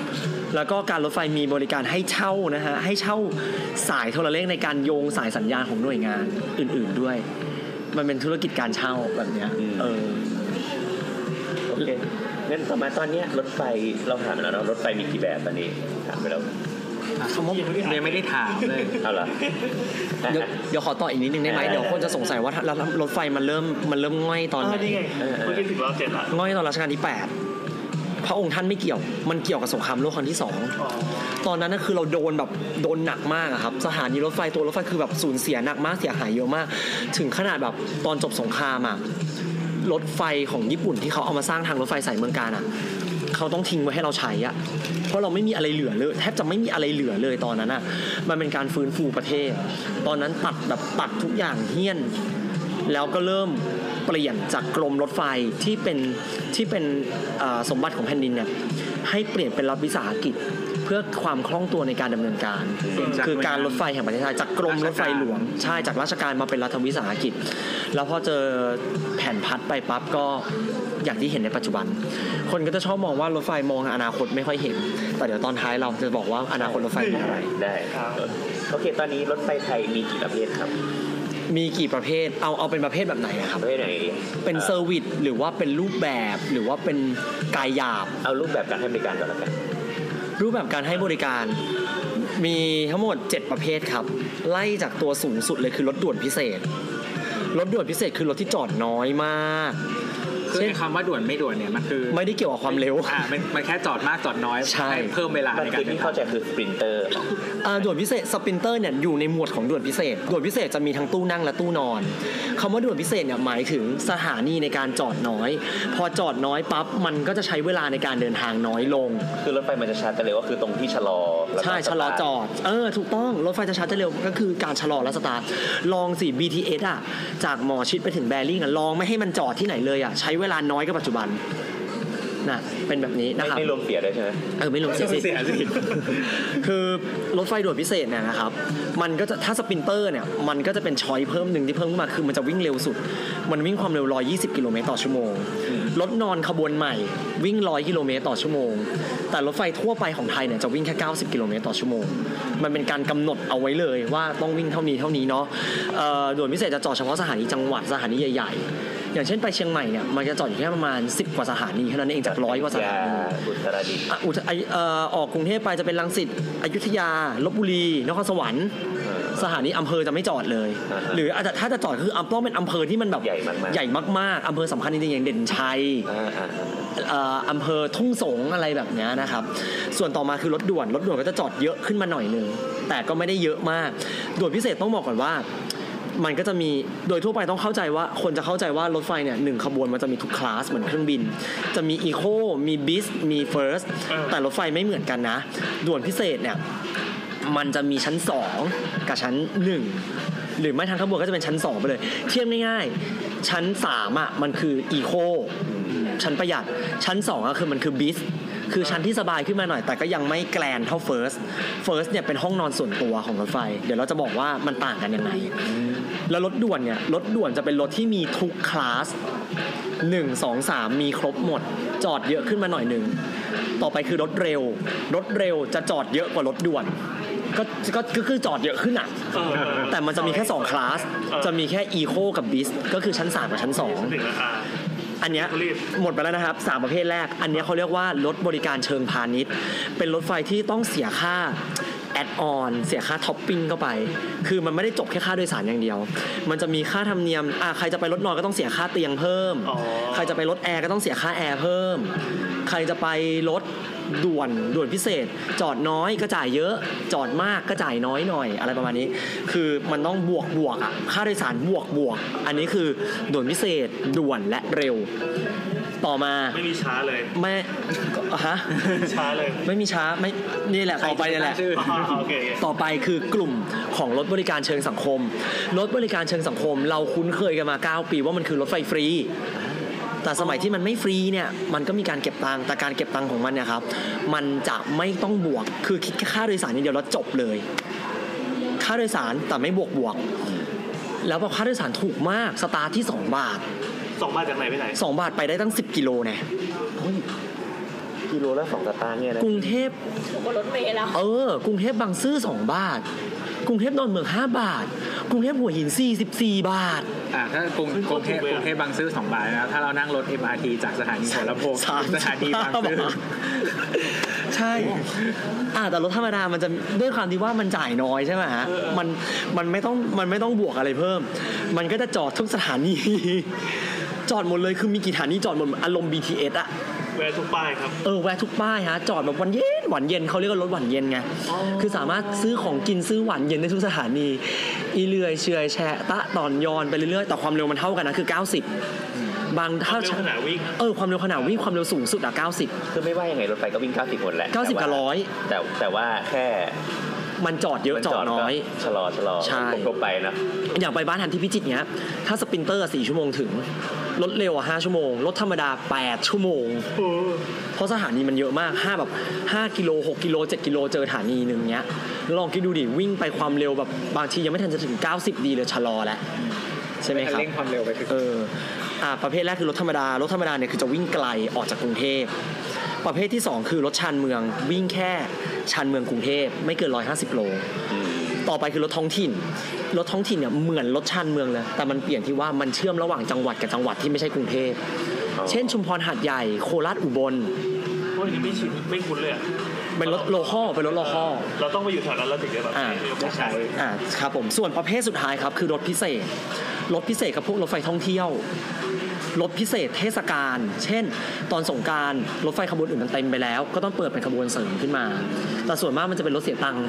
อ่าจะไม่จะจะเป็นเสียตังค์ที่แบบบวกบวกๆอะบวกค่าธรรมเนียมไปเพราะจอดน้อยไม่ได้จอดทุกที่อะไรแบบเนี้ยครับเหมือนที่ไปป่าสักที่ไปเที่ยวอ่าอันนั้นก็คือรถพิเศษอยู่ในหมวดของรถพิเศษด้วย นี่ก็คือรถไฟทั้งหมด 7 ประเภทที่มีในประเทศไทยนะครับ ส่วนชั้น คนจะชอบถามมากเลยว่าชั้น 1 ชั้น 2 ชั้น 3 ต่างกันยังไง ชั้น 3 เนี่ยมันคืออีโคเนาะคือจ่ายถูก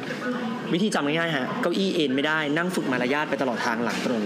บอกแข็งแข็งเบาะแข็งๆแต่ตอนนี้นิ่มแล้วเริ่มปรับปรุงปรับปรุงให้เป็นเบาะคือตอนนี้รถเบาะไม้เขาจะเอาไปวิ่งแค่รถโลคอลเฉยๆรถแล้วถ้าไม่อยากคนนั่งจากอุบลไปโคราชเขาไม่อยากได้เบอดนิ่งเหรอก็ไปรถเร็ว คือต้องบอกว่า คนจะชอบคิดว่ารถไฟชั้นสามมันมีแต่เบาะไม้ แต่ผมบอกกันอย่างหนึ่งแล้วว่า รถไฟใด ๆ ที่สามารถ booking ที่นั่งได้ จะไม่มีการเอาเบาะไม้มาใส่ เพราะเบาะไม้จำนวนที่นั่งมันน้อยกว่าเบาะนวม การขายตั๋วเขาจะขาย มาตรฐานเลยคือเบาะนวม เนี่ยก็นิ่มประมาณเก้าอี้เรานั่งกำลังนั่งอยู่เนี่ยนะครับเรานั่งอยู่ที่สตาร์บัคเรานั่งใช่เรานั่งสตาร์บัคเดสตรีครับโอ้โหเหมือนนั่งตาบังนั่งจิบกาแฟชมวิวข้างทางอ่าประมาณนั้น ถ้าใครอยากสปอนเซอร์นะครับ เราจะไม่ด่านะต่อไปครับคือชั้น 2 ชั้น 2 จะมี 2 แบบคือรถนั่งกับรถนอน รถนั่งเนี่ยมันจะเอนได้เหมือนรถทัวร์เก้าอี้ ฝั่งละสองฝั่งซ้ายสองฝั่งขวาสองแต่มันจะมีพิเศษอยู่ขบวนหนึ่งที่เออตู้หนึ่งสิไม่ใช่มันจะเป็นรุ่นหนึ่งที่สามารถเอารถวิวแชร์ขึ้นไปได้ ฝั่งหนึ่งนั่งสองฝั่งหนึ่งนั่งหนึ่งเหมือนรถทัวร์ VIP แต่รถไฟเราจะเซตไว้เป็นแค่ชั้นสองเท่านั้น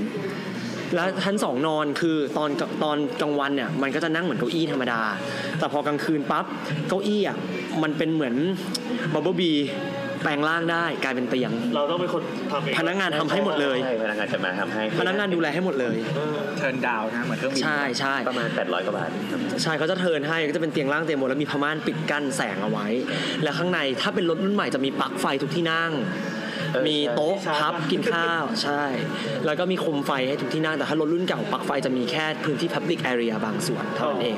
นะครับส่วนต่อไปชั้นหนึ่งครับ ชั้นหนึ่งคือ First Class มีแบบเดียวคือตู้นอนนอนได้ 2 คนในห้องเป็นห้องเลยนะ ตู้หนึ่งซอยออกเป็น12 ห้อง จุผู้โดยสารได้ทั้งหมด 24 คน เป็นเตียงล่างเตียงบน แต่ถ้าอยากไปคนเดียวก็จะแค่จ่ายตังค์เพิ่มเราก็ได้ห้องนั้นเป็นห้องส่วนตัวไปเลยแล้วก็จ่ายสองคนไม่ไม่ครับเป็นเป็นการจ่ายแบบพิเศษ คือถ้าเราไปสองคนเราก็จ่ายคนบนคนล่างใช่ป่ะแต่ถ้าแฮมอยากเหมาห้องไปคนเดียวรถรุ่นเก่าแฮมจ่ายเพิ่ม 500รถรุ่นใหม่แฮมจ่ายเพิ่ม 800แฮมเอาห้องนั้นไปเลยห้องเดียว ไม่ต้องมีรูมเมทมันก็สบายไปอีกแบบหนึงเหงาเหงาๆนะ ไม่เหงา นั่งรถไฟไม่เคยเหงาอ๋อโอเคเพราะว่าถ้าเหงา ก็เดินไปตู้เสบียง ไปหาอะไรกินไปคุยกับเพื่อนเออไปคุยกับเพื่อนร่วมทางครับรถไฟเนี่ยมันความหมายของมันจริงๆอะมันไม่ได้อยู่ที่ปลายทางนะ มันอยู่ที่ระหว่างทาง ระหว่างทางเราเจออะไรบ้าง ทุกคนเวลานั่งเครื่องเว้ย จะแบบอ่าเดี๋ยว landing กูก็จบแล้ว กูก็ไป นั่งรถทัวร์ กูก็ไม่สนใจใคร กูก็นั่งหลับของกูไปเรื่อยๆ แต่รถไฟอะ ด้วยความที่มันเป็นยานพาหนะที่มันใช้เวลาในการเดินทาง เราจะเจออะไร รอบๆตัวเราเสมอ เราอาจจะเจอวิวสวยๆเราอาจจะชวนคนข้างๆคุย หรือถ้าคุยจนเริ่มสนิทปั๊บก็จะเริ่มชวนกันกินเออชวนกันกินเสร็จปั๊บชวนกันเที่ยวต่อผมได้เพื่อนจากรถไฟเยอะมาก มีเคยเจอคนแปลกๆไหมอุยเคยเช่นอย่างเนี้ยเขาแบบแปลกสุดแปลกสุดเหรอ มันเป็น sexual harassment เลยอะโอ้ขนาดนั้นเหรอรถไฟชั้นสามครับคนไม่ค่อยมีเท่าไหร่ เขาเป็นแบบเอ่อผู้ชายคนหนึ่ง เขาขึ้นมาจากไหนผมไม่รู้ แต่ผมมากำลังนั่งอยู่ คนเดียวในตู้นั้นย้ำเลยนะ คนเดียวในตู้นั้นเขาก็เป็นเหมือนผู้โดยสารทั่วไปเขาก็เดินมาเขาก็มาคุยกับเราก่อน คุยกันไปคุยกันมาเขาก็เริ่มแบบพูดในเชิงแบบชูสาวอะนิดนึงอะเออแต่มันก็ชูหนุ่มแทนเนาะเออมันก็แบบออกแนว sexual harassment แล้วแบบว่า เนี่ยลงรถไฟแล้วไปไหนต่ออะไรประมาณเนี้ย อืมเราก็คือเราต้องบอกเลยว่า จริง ๆ รถไฟมันปลอดภัยนะเออ มันปลอดภัยมาก แต่ว่าไอ้คนที่เราไม่รู้ว่าเขากำลังคิดอะไรอยู่ตอนนั้นน่ะมันมันจะมาทำอะไรกับเราหรือเปล่ามันมันคือมันต้องตั้งเขาเรียกอะไรอะในทุกสังคมมันก็มีคนหลายแบบ เออ คือไม่สามารถ categorize ว่าคน ที่จะขึ้นมาคือใครบ้าง ใช่ คือคนเขาแบบมาถามแฮมว่า นั่งรถไฟปลอดภัยไหม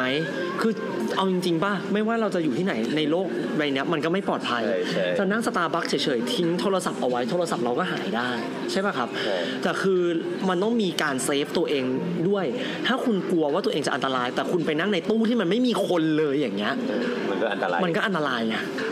เออแต่รถไฟคนมันเยอะ คือมันโอกาสโอกาสน้อยมากที่ทางตู้จะไม่มีใครเลย มันมีแค่สองโอกาสครับ คือหนึ่งโอกาสที่รถเปล่าตีกลับมาคือเหมือนกับเทศกาลอะเวลาไปคนมันก็จะแบบตู้มไปทางนั้นใช่ป่ะแต่พอเวลารถมันตีกลับเข้ากรุงเทพมาคนมันน้อย จากแบบสิบตู้ แต่คนอาจจะไปนั่งกองจริงๆแค่อยู่ตู้เดียว เราแบบอะอยากจะปีกวิเวกก็ไปนั่งตู้ที่มันไม่มีคน มันก็ไกลหูไกลตาอะไรประมาณเนี้ยกาสองเลยครับ เวลารถไฟคนน้อยๆคือใกล้ถึงปลายทาง รถต่างจังหวัดเนี่ยจะเจอบ่อยมาก เวลากลับบ้านที่พิจิตรเนี้ยนครสวรรค์ก็ยังคนเยอะ พอถึงสถานีบางมุนนาอีกสามสถานีถึงบ้านแฮมอะเหลือคนทั้งขบวนอยู่ประมาณ 10 คนอืมไม่งั้นคนมันก็จะน้อย เราต้องรู้จักวิธีการดูแลตัวเอง ไม่ว่าจะเป็นรถไฟรถทัวร์หรือว่าการเดินเข้าซอยบ้านอะเราต้องอยู่กับฝูงคนเข้าไว้ ถ้าอยู่กับฝูงชนเมื่อไหร่ยังไง เราก็ปลอดภัย แล้วแล้วแบบปกติมันมีมาตรการเพิ่มเติมเออกำลังจะถามว่ามีกล้องหรือเปล่าอะไรอย่างนี้ไห มอะครับมีครับมีเออบนรถไฟมันมีตำรวจรถไฟอยู่แล้ว มีพนักงานที่คอยเดินตลอดเวย์อยู่แล้วไอเดินแก๊บแก๊บแก๊บตรวจตั๋วนั่นแหละเออถ้ามันมีอะไรเราก็สามารถแจ้งกับพนักงานเขาได้ แล้วก็ในตู้รถไฟตู้แอร์ตอนเนี้ยรุ่นเก่าทยอยติดกล้องวงจรปิดกำลังจะทุกตู้น่าจะประมาณปีปีสองปีนั่นแหละคืคอรับพี่พี่ต้องติดตู้แอร์ก่อนเพราะมันเป็น private ใช่ไหมมันเป็นรถระบบปิดและเป็นรถไพรเวทด้วยเออดังส่นั้วนนโอกาสที่คนมันจะน้อยน้อยกว่าตู้ตู้ตู้ ชั้นสามอีกอย่างมันเรื่องมันเรื่องของมันเรื่องของสภาพแวดล้อมที่มันจะมีผลกับตัวอุปกรณ์ด้วย ลองคิดดูว่ารถล้อรถรถเปิดอะเคยเห็นมาว่าเมื่อก่อนรถเมล์ขอสมกมันจะมีลำโพงติด แล้วมันเปิดเพลงให้เราฟังเออเออตอนนี้มันปิดไปแล้ว คือลำโพงอาจเสียได้จากฝุ่นความชื้นอ๋อแล้วก็ไวเบรตต่างๆ ที่มันเกิดขึ้นจากการที่รถไฟวิ่งนี่ก็มันมันก็มีส่วนเหมือนกัน จริงๆอะของพวกเนี้ยมันควรจะบิวอิน มันไม่ควรจะมาต่อหรือเติมทีหลังเออ แต่ด้วยความรถไฟมันก็มันก็อยู่มานานเนาะมันก็ต้องมันก็ควรจะต้องเปลี่ยนแต่การเปลี่ยนตู้ของรถไฟอะไรประมาณนี้การซื้อรถใหม่นะคือเปลี่ยนทั้งหมดมันนานใช่ไหมเพื่อมันต่อต่อเติมไปก่อนไหมันก็นานมันก็นานนะครับ และอีกอย่างคืออำนาจในการเปลี่ยนรถไฟ หรือซื้อรถไฟอะไรพวกเนี้ยมันไม่ใช่อำนาจของการรถไฟ แต่ว่ามันเป็นอำนาจของรัฐบาลเป็นการอนุมัติของคอรมอถ้าต่อให้เราเป็นรัฐวิสาหกิจก็ยังมันก็ต้องทำอย่างนี้อยู่ดีต้องอย่างนี้อยู่แล้วใช่ไหมคือรถไฟจะมีอำนาจในการจัดสรรทุกอย่างของตัวเองได้ต่อเมื่อรถไฟเป็นเอกชนเท่านั้น เหมือนอันนี้ไม่ แน่ใจถ้าจำไม่ผิดแบบพวกหน่วยงานที่สังกัดรัฐทั้งหมดอะมันจะมีเขาเรียกว่าอะไรอะมันมีแคปอยู่อะว่าเงินเท่าไหร่ที่มันอืมทำเองได้ แต่ว่าถ้าเกินอย่างเงี้ยมันจะต้องให้ได้รับความเห็นชอบจากคอรมอ แม้แต่พวกแบบมหาลัยอะไรเงี้ยที่แบบออกนอกระบบไปอะถ้าถ้ามันเกินกี่ล้านไม่รู้จำไม่ได้ กี่พันล้านไม่รู้ก็ถ้าจะทำอะไรต้องผ่านคอรมอเออไม่คืออย่างเช่นแบบเหมือนที่เราเคยคุยเรื่องสยามอะแบบจุฬาอย่างเงี้ยที่เขาจะทำอาคารพาณิชย์นู่นนี่นั่นใช่ปะ บางอาคารที่มันไม่สามารถสร้างได้ เพราะว่าคอรมอไม่ผ่าน เพราะว่ามันใช้เงินเยอะเกินเอออะไรอย่างเงี้ยมันก็เลยแบบต้องอยู่สภาพที่แบบไม่เสร็จหรืออะไรอย่างเงี้ยอยู่เออแล้วแล้วทำไมการรถไฟแบบมันไม่มีโอกาสที่จะแบบ privatize เหมือนประเทศอื่น หรือว่าหน่วยงานอื่น คือด้วยด้วยความที่มันเป็นหน่วยงานของรัฐอะเนาะรัฐบาลเป็นเจ้าของ เขาก็มองว่ามันเป็นสาธารณูปโภคของรัฐ แล้วก็อีกอย่างคนที่ยังมีรายได้น้อยในประเทศเรา ที่ยังใช้ขนส่งมวลชนแบบนี้ครับที่สามารถ support เขาได้ มันยังมีอยู่เยอะแฮมเคยนั่งรถท้องถิ่นไปทางหนองคาย เจอชาวบ้านแบกจอบแบกเสียม ขึ้นรถไฟผูกผ้าขาวม้ามาเลยนะ จ่าย 2 บาท เพื่อลงไปที่ที่หยุดรถหนึ่งซึ่งมันอยู่แบบไม่มีบ้านคนเลยมันอยู่กลางทุ่งเลยอะเพื่อเขาจะไปเข้าที่นาของเขา แล้วตอนเย็นเขาก็นั่งรถไฟอีกขบวนหนึ่งกลับไปที่บ้านเขาโอเคตอนเช้าเด็กนักเรียนจ่ายราคาค่าตั๋วครึ่งหนึ่งถูกกับชาวบ้านเลยนะ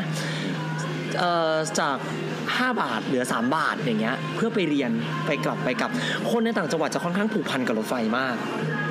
มากกว่าคนในกรุงเทพ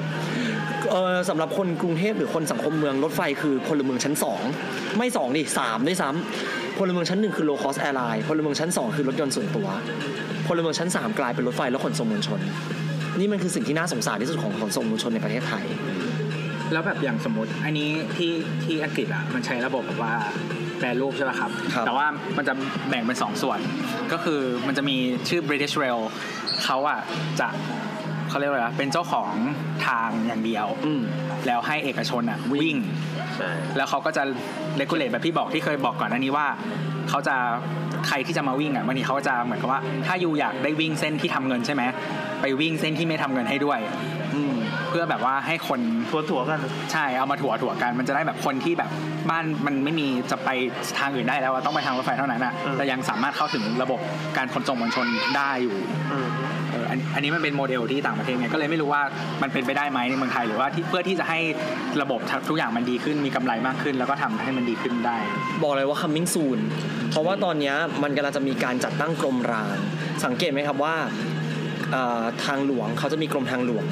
เรือมีกรมเจ้าท่าเออแล้วก็อ่าการท่าอากาศยาน ใช่ป่ะเขาจะดูเรื่องเครื่องบินอะไรพวกเนี้ยกรมการบินพลเรือนอะไรประมาณนี้มันมีแต่รถไฟไม่มีสนามบิน แต่รถไฟไม่มีเออรถไฟสร้างทางเอง ดูแลเอง วิ่งเองอะไรเองเป็นหมดเลยนะ one stop รฟมก็ด้วยรถไฟใต้ดินเนี่ย MRT อะไรพวกเนี้ยด้วยทุกอย่างมันก็เลยต้องมีกรมรางขึ้นมา ซึ่ง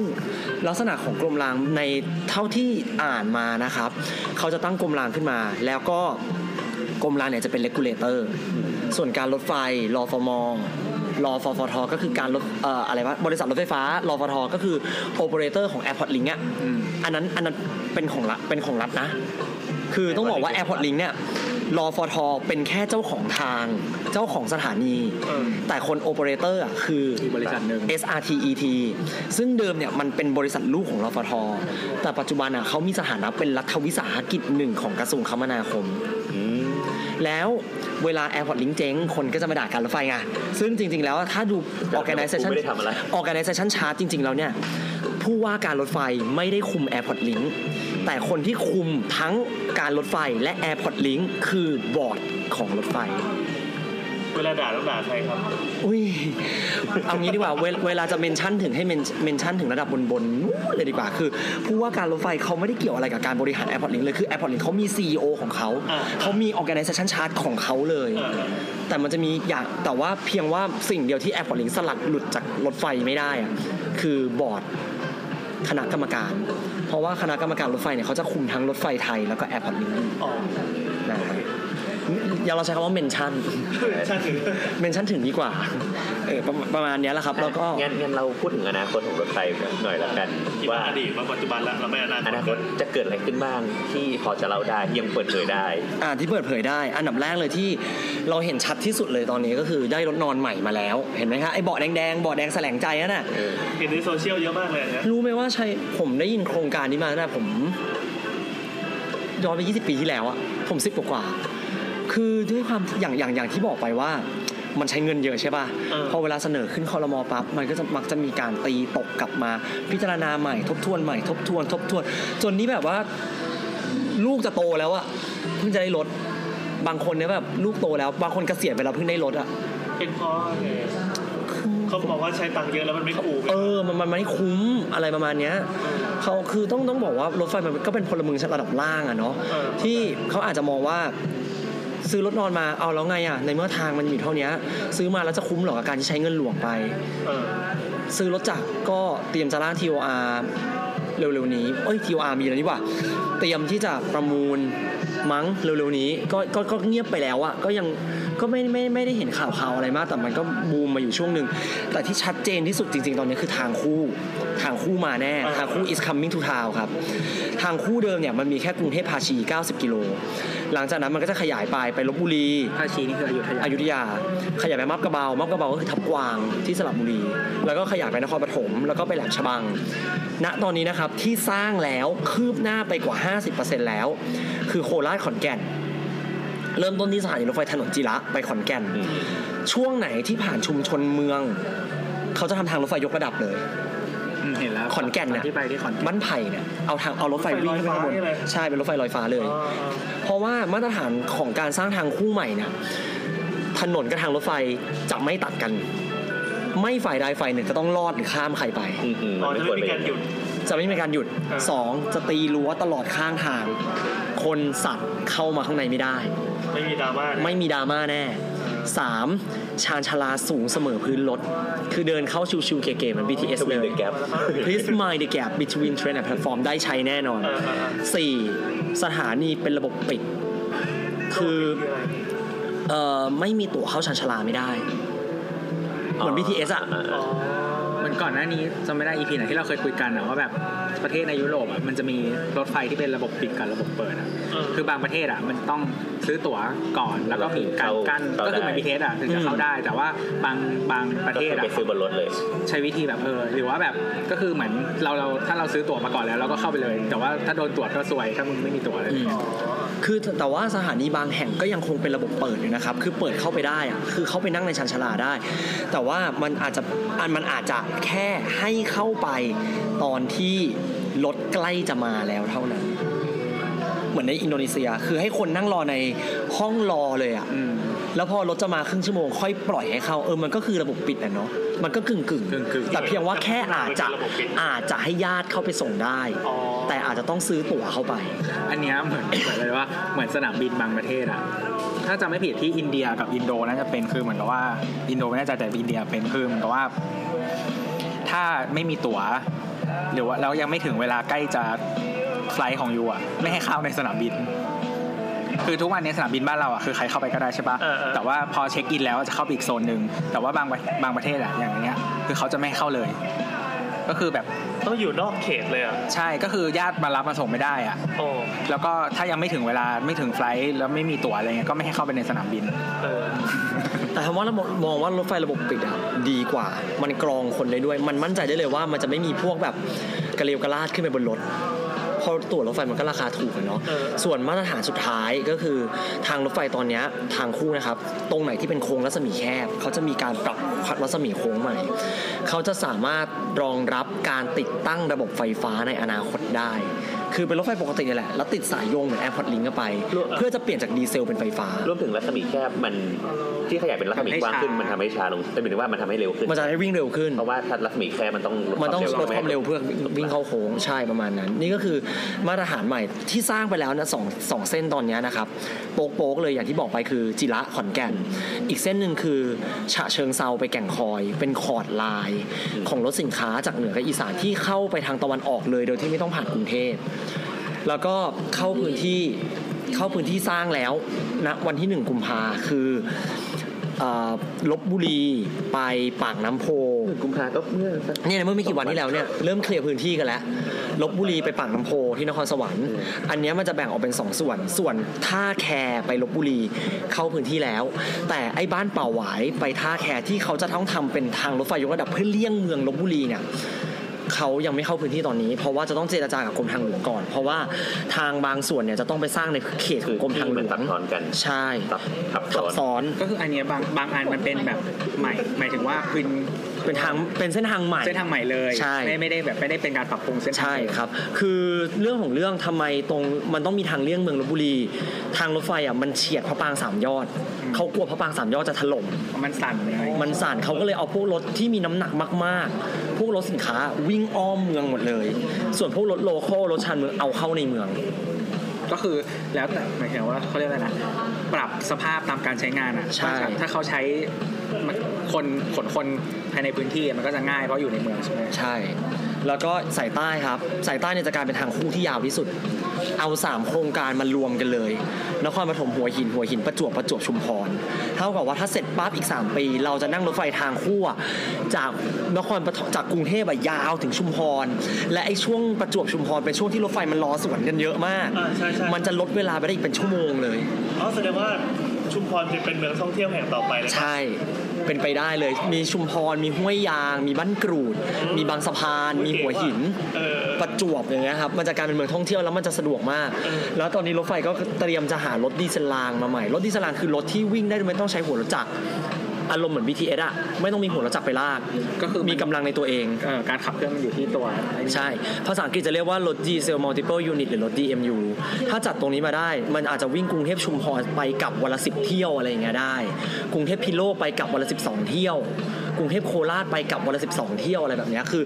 รถไฟอะ รถอนาคตเลยนะครับ รถไฟทางไกลอะ มันจะมี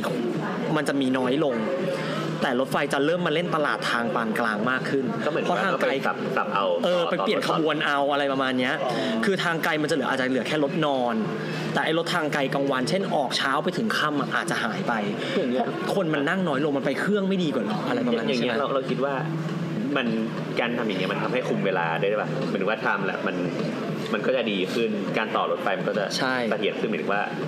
ถ้าตอนนี้เราคุมเวลาได้ไม่ต้องมารอว่าเปลี่ยนรถเขาเรียกอะไรรถมันรอกันแล้วก็เอาไอ้พวกที่แบบต้องตัดถนนออกไป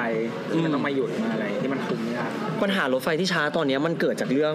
โครงสร้างพื้นฐานกับปัจจัยภายนอกล้วนๆถนนเนี่ยเป็นปัจจัยอันดับแรก ๆ เลย ขับขับไปอย่างเงี้ยมีที่กั้นด้วยนะโอ้โหพ่อเข้าแทกไม่กั้นเข้ามาเฉยเลย แล้วก็รวมถึงแบบ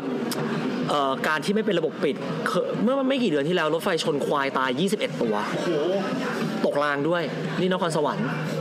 ควายนึกขึ้นมาเดินบนรางรถไฟ เลี้ยงควายควายไล่ทุ่งอะโอ้โหที่เป็นตัวเลยแล้วแบบคือถ้าตอนกลางวันมันยังเบรกทันไงนี่เหตุการณ์เกิดขึ้นตอนประมาณทุ่มหนึ่งแล้วแสงไฟหน้ารถอะส่องโดนหนังควายแล้วหนังควายมันไม่สะท้อนแสงอะแล้วมันสีแบบมันอมไปกับความมืดอะแม่งไดโนเสาร์ชัดๆเอ้ยไม่ใช่ไดโนเสาร์อะไรกิ้งก่าชัดๆ 21 ตัวตกรางเนี่ยมันก็เลยเป็นปัญหาอีกอย่างหนึ่งกับอีกเรื่องหนึ่งก็คือปัญหาการจราจรในกรุงเทพ เพราะไอ้การปัญหาการจราจรในกรุงเทพอะถ้าใครที่นั่งรถไฟบ่อยๆนะครับจะเห็นได้ว่าพอรถไฟออกจากสถานีกรุงเทพปั๊บเนี่ยมันจะจอดแงกอยู่ตรงยมราชประมาณเกือบครึ่งชั่วโมง รอให้รถยนต์ไปก่อนโอ้โห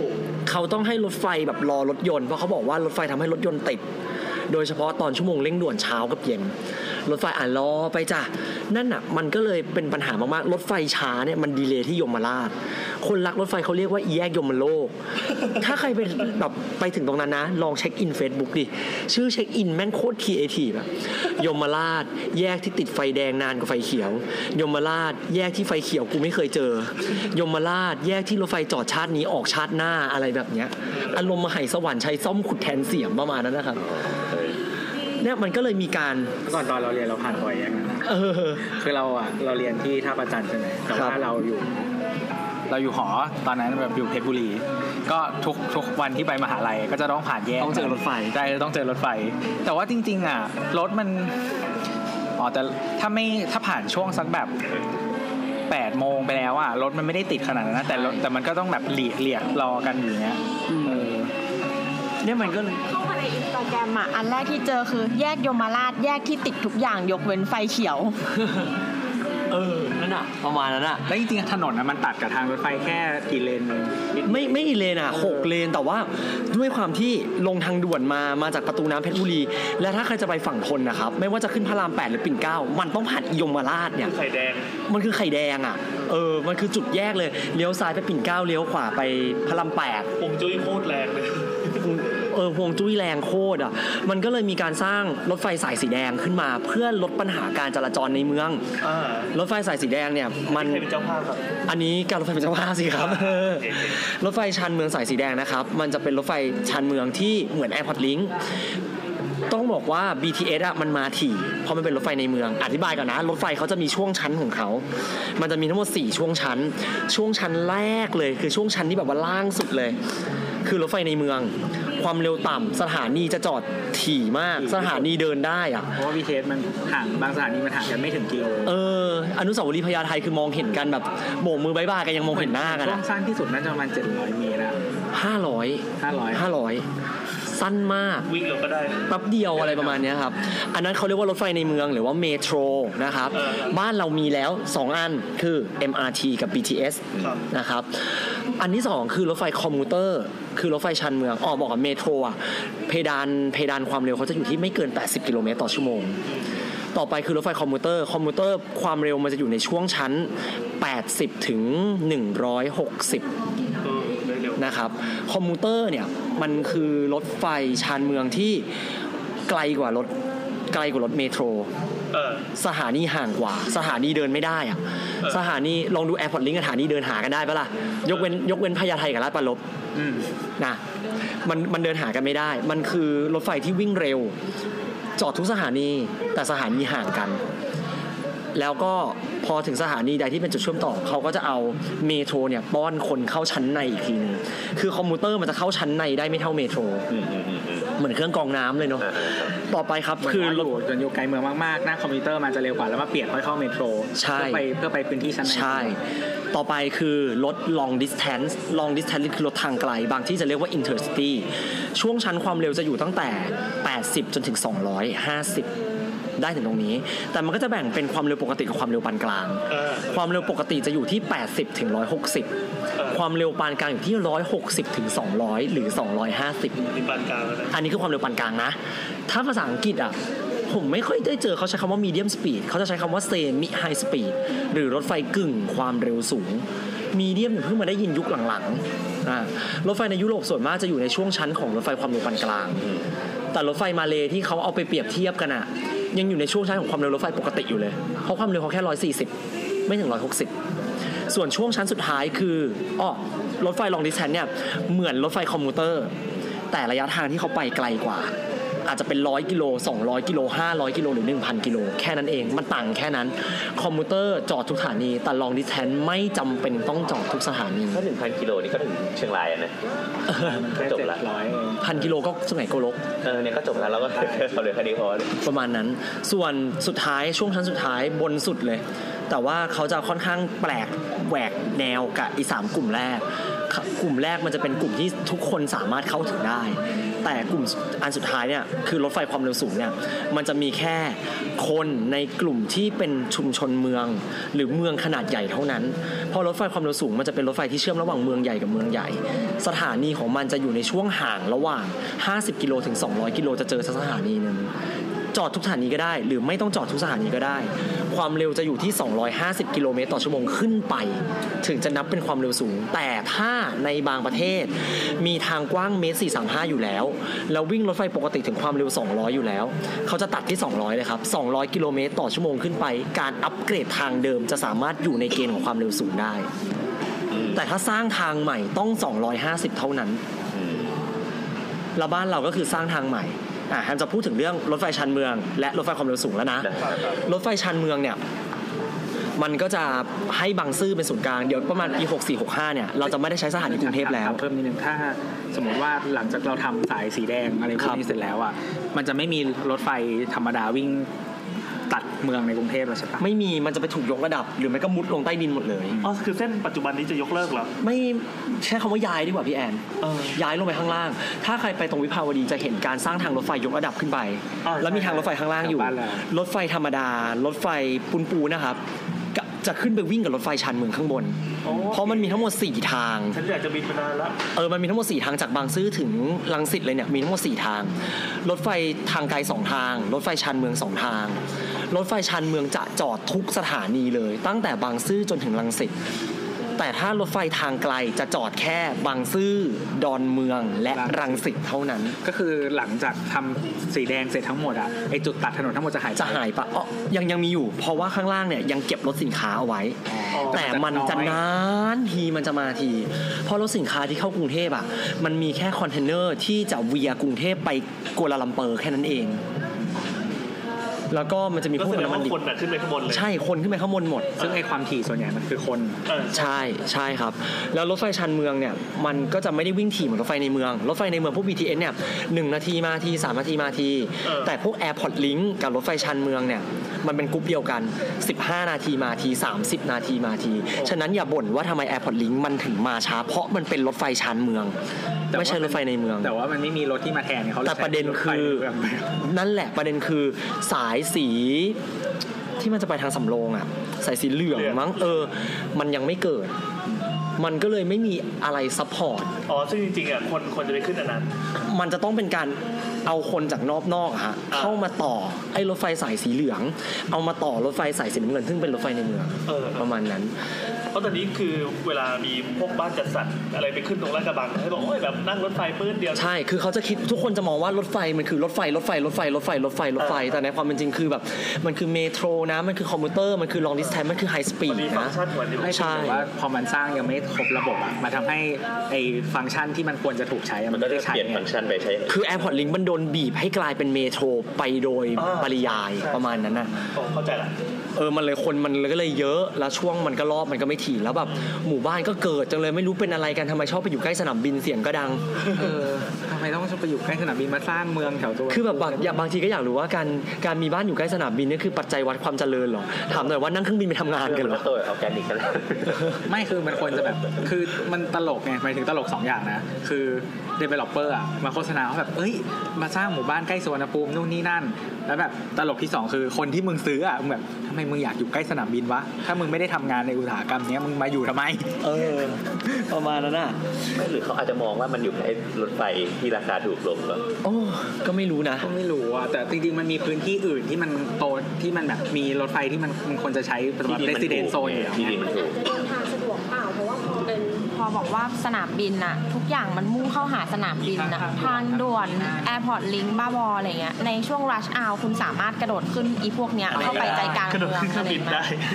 แล้วถามว่าปัจจุบันเป็นยังไง มอเตอร์เวย์ไปรถสุวรรณภูมิติดชิบหาย คือไม่ไม่อย่างนั้นนะก็คือแบบมันก็ควรจะถูกคุมกำเนิดด้วยไอ้พื้นที่รอบสนามบินมันไม่ควรจะเป็นที่อยู่คนด้วย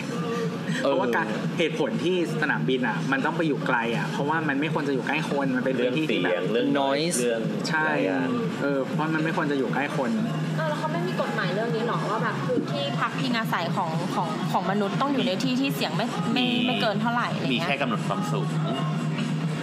เราก็แต่ว่าเออเรื่องน้อยเนี่ยยังไม่ยังไม่เคยเห็น อาจจะมีก็ได้นะแต่เรายังไม่เคยเห็น เหมือนมันไม่ค่อยโปรในเทคในเรากฎเนาะหมายไม่ค่อยมี เพราะว่าเห็นแบบดอนเมืองเงี้ย สมัยที่ยังใช้ดอนเมืองก็หมู่บ้านจัดสรรก็ขึ้นขึ้นอะไรแบบดอนเมืองเยอะมาก บ้านน้าสาวอะอยู่ตรงใต้แนวบินเลยอะโอ้โหโหแบบกลางค่ำกลางคืนนอนกันแทบไม่ได้อะคือคือบ้านเราอะบ้านเราอยู่รัชโยธินใช่ปะตั้งแต่เด็กก็คือเหมือนกับว่า สมัยก่อนที่ยังไม่มีสวนภูมิอะก็คือแบบได้ยินเครื่องบินอะ ได้ยินเสียงทั้งคืนแต่เราแต่เราโอเคนะแล้วก็เหมือนถ้าเราคือบ้านเราอะ มันจะมีช่องแสงตรงกลางบ้าน คือถ้านอนตรงนั้นนะแล้วมองขึ้นไปอะคือเพดานไอ้ยหลังคามันจะเป็นใสๆอะเออคลาสสิกแบบมันจะเห็นเลยเฮ้ยเจ๋งว่าเออมันมีช่างภาพฝรั่งที่เขาชอบถ่ายถ่ายตัวเนี้ยแล้วก็เอาเครื่องบินมาตัดต่อกันอะคือถ่ายค้างไว้อะแช่กล้องไว้อะทั้งวันอะคือบ้านบ้านมันเป็นแบบสามชั้นครึ่งมั้งแล้วตรงกลางเป็นตรงกลางบ้านมันเป็นช่องเออเออแล้วก็มองขึ้นมาเห็นข้างบนได้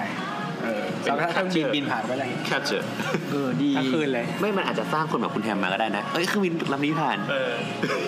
เฮ้ยแต่มันบ้านติดเครื่องบินให้ได้บ้านอยู่ใกล้ทางรถไฟ ตอนแรกๆก็แบบนอนไม่ค่อยหลับนะหลังๆเออชินรถไฟมาไม่ตื่นจ้าเครื่องเครื่องบินก็อาจจะอย่างนั้นแหละ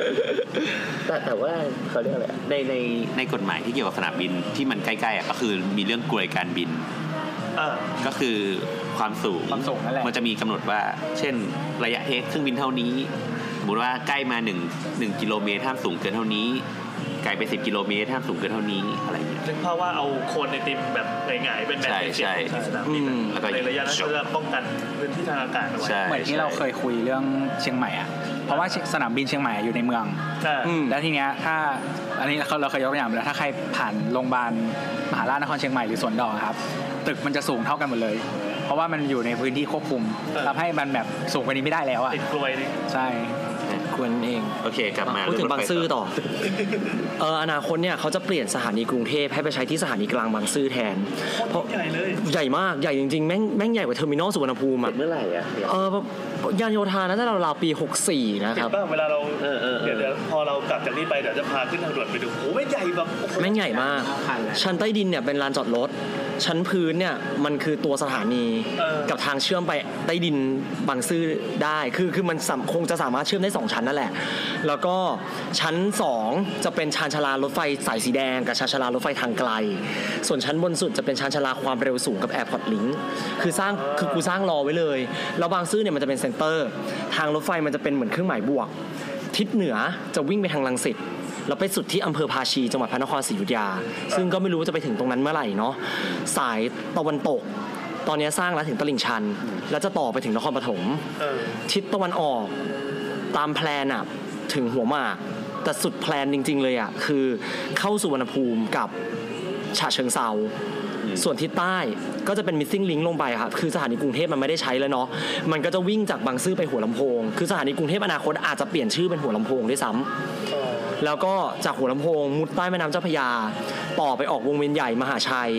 แม่กลองแล้วไปออกปักท่อ คือเขาจะป้อนให้คนจากชานเมืองก็คือนครปฐม สมุทรสาครสมุทรสงครามอยุธยาฉะเชิงเซาเข้ามาในเมืองโดยใช้ไอ้สายสีแดงเนี่ยแหละ โอ้โหโคตรเท่แล้วก็มาต่อรถไฟเมโทรเอาในเมือง ซึ่งมันก็เชื่อมทั้งสีเขียวสีเหลืองสีชมพู สีม่วง สีน้ำเงินเออเออเออคือสีส้มเนี่ยคือเชื่อมแม่งทุกสีอะทั้งหมดเนี่ยจะเกิดขึ้นในระยะเวลาอันใกล้ไหม สิบผมปีตอบไม่ได้สิบปีผมตอบไม่ได้แต่พีเรียดสิปีเนี้ยเราว่าต้องเจออะไรอีกเยอะ เหรอเพราะตอนนี้การลงทุนระบบรางมันมาเยอะมาก ใช่ใช่ เราเราเรามองว่ามันมัน มันไม่ได้รับการเหลียวแลมาโดยตลอดอะแต่พอตอนนี้คือเหมือนกับปัญหาของรถยนต์บนท้องถนนอะมันเกินจะเยียวยาแล้วแล้วไหนจะเรื่องควันพิษอีก รถไฟคือสิ่งที่จะมาช่วยเหลือคนในประเทศเราได้ ขออย่างเดียวคืออย่าให้มองว่ารถไฟมันเป็นของแย่ เราต้องมาช่วย support ช่วยสนับสนุนมันกันดีกว่า อย่างเช่นแบบเรื่องรถไฟทางคู่เนี้ยเฮ้ยคือผมเคยเจอคอมเมนต์หนึ่งมาว่า จะมาพัฒนารถไฟทางคู่อะไร ก็ทำความเร็วสูงไปเลยสิจะได้ใช้ได้กันทั่วประเทศคนละฟังก์ชันมันคนละฟังก์ชันกัน เราก็เพิ่งรู้เหมือนกันเพิ่งเข้าใจเนี่ยนะอย่าลืมว่าความเร็วสูงมัน support ได้แค่เมืองใหญ่กับเมืองใหญ่เออเออแต่ในขณะที่คนที่อยู่ตามชนบทอะรถไฟทางคู่คือสิ่งที่ support เขาได้มากที่สุดเออรถไฟทางคู่คือสิ่งแรกที่ควรเกิด และถ้าได้ให้ดียิ่งกว่า โยงสายไฟเลย แล้วเราจะได้มีรถไฟที่เป็นรถ EMU อะครับรถไฟฟ้า วิ่งจากกรุงเทพไปเชียงใหม่ได้ โดยที่ไม่ต้องใช้พลังงานดีเซล ใช้รถจักรไฟฟ้าก็ได้ รถรถนอนเนี่ยพวกเนี้ยใช้รถไฟฟ้าก็วิ่งได้แต่รถดีเซลต้องเก็บไว้นะเพอถ้ามันเกิดเหตุอะไรเพศภัยขึ้นมาไฟฟ้าดับอ๋อ รถดีเซลจะช่วยวิ่งได้ด้วยตัวของมันเองใช่ แล้วเส้นทางหลักอะมันใช้ไฟฟ้า แต่เส้นทางรองอะมันจะใช้ดีเซล เพราะการติดตั้งไฟฟ้ามันไม่คุ้มหรอกที่จะใช้กับเส้นทางที่มีรถไฟวิ่งมาเราเที่ยวสองเที่ยวนี่คือเหนือใต้ออกตกที่ว่าเนี่ยเป็นดีเซลปะตอนนี้ทุกเส้นในประเทศไทยตอนเนี้ยอ๋อหมายถึงสายสีแดงเหรอว่าเอ่อที่กำลังที่กำลังจะสร้างในเร็วๆวันนี้ทางคู่เนี่ยเหรออ่าใช่พวกพวกเอ่อ ที่บอกว่าไปไปจอดตรงสถานีกลางบางซื่อออ๋อ หมดเลยครับทั้งไฟฟ้าและดีเซล ไฟฟ้าเนี่ยมันจะเริ่มนำร่องจากรถไฟชันเมืองก่อน อ๋อแต่รถไฟทางไกลเป็นดีเซล อ๋อก็คือพวกสายใหม่อะไรนี้ก็เอาไฟฟ้าลงเลย ใช่ครับ แต่โครงสร้างอะ โครงสร้างของรถไฟทางไกลอะ จะสามารถสร้างไว้รองรับการติดตั้งไฟฟ้าและสปีดความเร็วที่ 160 ได้เลย อ่า คือตอนนี้คือสร้างรอไว้เลย รอแค่ติดไฟฟ้าอย่างเดียว อ๋อลองงบ ก็เราไม่รู้ว่าจะรอขอได้ติดไฟฟ้าเมื่อไหร่ก็รอแล้วขแสอดงว่าเอาตัวตัวระบบรางอันเดียวกันเนี่ยรถขบวนไหนจะมาวิ่งก็ได้ดีเซลวิ่งได้ไฟฟ้าวิ่งก็ได้เออเพราะว่าไฟฟ้ามันติดมันติดที่ข้างบนข้างบนมันไม่ได้อยู่บนรางอ๋อครับคือรถทางรถไฟฟ้าเนี่ยรถดีเซลสามารถวิ่งได้ รถจักรไอ้น้ำก็สามารถวิ่งได้อ๋อ มันเป็นแค่ฟังก์ชันในการจ่ายพลังงานของมันเฉยเออเออๆครับ ซึ่งไม่มีประเทศไหนในโลกใบนี้ ที่มีแต่รถไฟความเร็วสูง ไม่มีรถไฟปกติอืมและไม่มีประเทศไหนในโลกใบนี้ ที่มีแต่รถไฟฟ้าโดยปราศจากรถดีเซล อันนี้ขอยืนยันเลยครับโอเคงั้นก็ใกล้ๆประเด็นตกลละงตกลงโบกี้แปลว่าอะไร เออกลับมาด่าโบอสก่อนครับต่อไปช่วงด่าโบโบส ต่อไปนี้เป็นช่วงโบกี้คืออะไร โบกี้คือล้อรถไฟ อุปกรณ์ของล้อรถไฟที่มีหน้าที่รับน้ำหนักตู้รถไฟและถ่ายเทน้ำหนัก ถ้าเราเซิร์ช Google ตอนนี้เลยนะ ไม่ต้องพิมพ์ภาษาไทยให้พิมพ์ภาษาอังกฤษ B O G I E แล้วกดดูรูป มันจะเห็นล้อรถไฟอย่างเดียวเลยนะครับ คือต้องบอกว่าสมัยก่อนเนี่ยรถไฟเรามันไม่ได้มีตู้ขนาดยาว มันจะเป็นตู้สั้น ตู้สั้นเท่ารถยนต์ ตู้สั้นคือครึ่งหนึ่งของความยาวปัจจุบันเนี้ย มันเลยใช้แค่ตัวแหนบคือมันจะมีอุปกรณ์หนึ่งยื่นออกมา แล้วเราแค่ติดล้อกระเพราเข้าไป แล้วมันใช้แหนบในการลดแรงสั่นสะเทือน แล้วพอเวลารถวิ่งไปมันก็จะโยกโยกๆหน่อย เพราะละรอรถไฟเนี่ยมันหน้าตัดมันอะไม่ได้ตรงๆเหมือนกับรถยนต์ มันจะเชิดขึ้นมาหน่อยคือรอรถไฟเป็นทรงกลวยตัดพูดอย่างนั้นดีกว่า แล้วพอมันวิ่งไปมันจะควง มันจะควงเหมือนสว่านเลย ทั้งเป็นควงแบบแนวตั้ง แล้วควงแบบแนวนอน ถึงได้ตอนวางเหรียญไงถึงได้ว่า มันก็มีสิทธิ์ได้ที่ว่าถ้าหน้ารางหน้าหน้าล้อกับที่สัมผัสกับรางอะ มันเกิดการผิดเพี้ยนขึ้นมา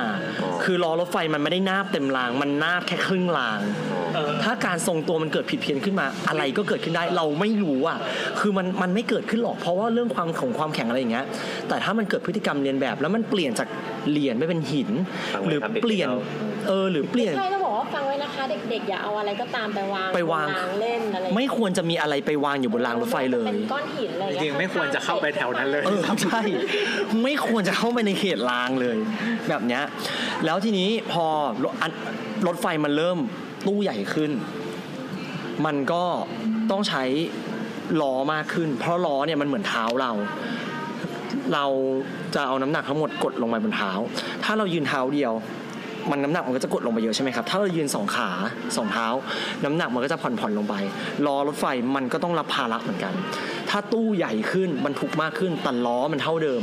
แรงกดอะมันจะกดลงมาที่รางจนรางอะสามารถเสียหายได้รางแอนตัวรางหักอะไรแบบนี้ เขาก็เลยต้องเพิ่มล้อ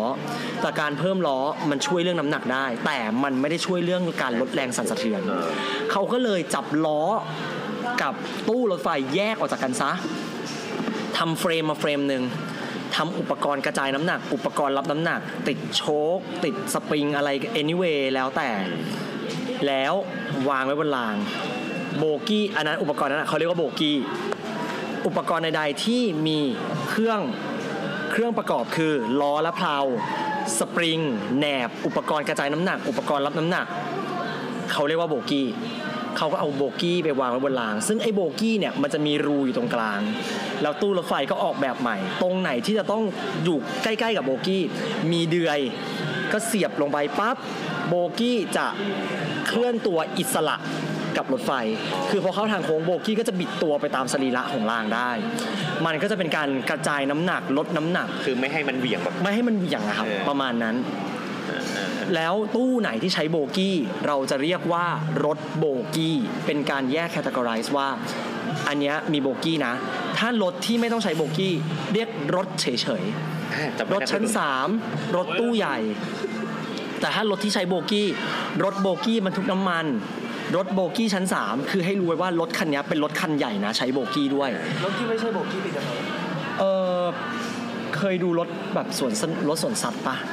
มันจะเป็นรถรถขนของอะรถที่มีแค่สี่ล้ออะครับ อ๋อก็คือล้อมันติดอยู่กับ ล้อเออล้อมันจะติดอยู่กับมันจะตัวฟิกๆเออมันจะฟิกไปเลยใช่ แล้วแบบว่ายิ่งล้อมากแล้วไม่มีโบกี้เข้าโค้งจะลำบาก เพราะล้อมันจะติดกันเป็นพืชเลย มันก็เลยต้องมีโบกี้ตรงเนี้ยช่วยในเรื่องการเข้าโค้งด้วย โดยเฉพาะบนทางภูเขา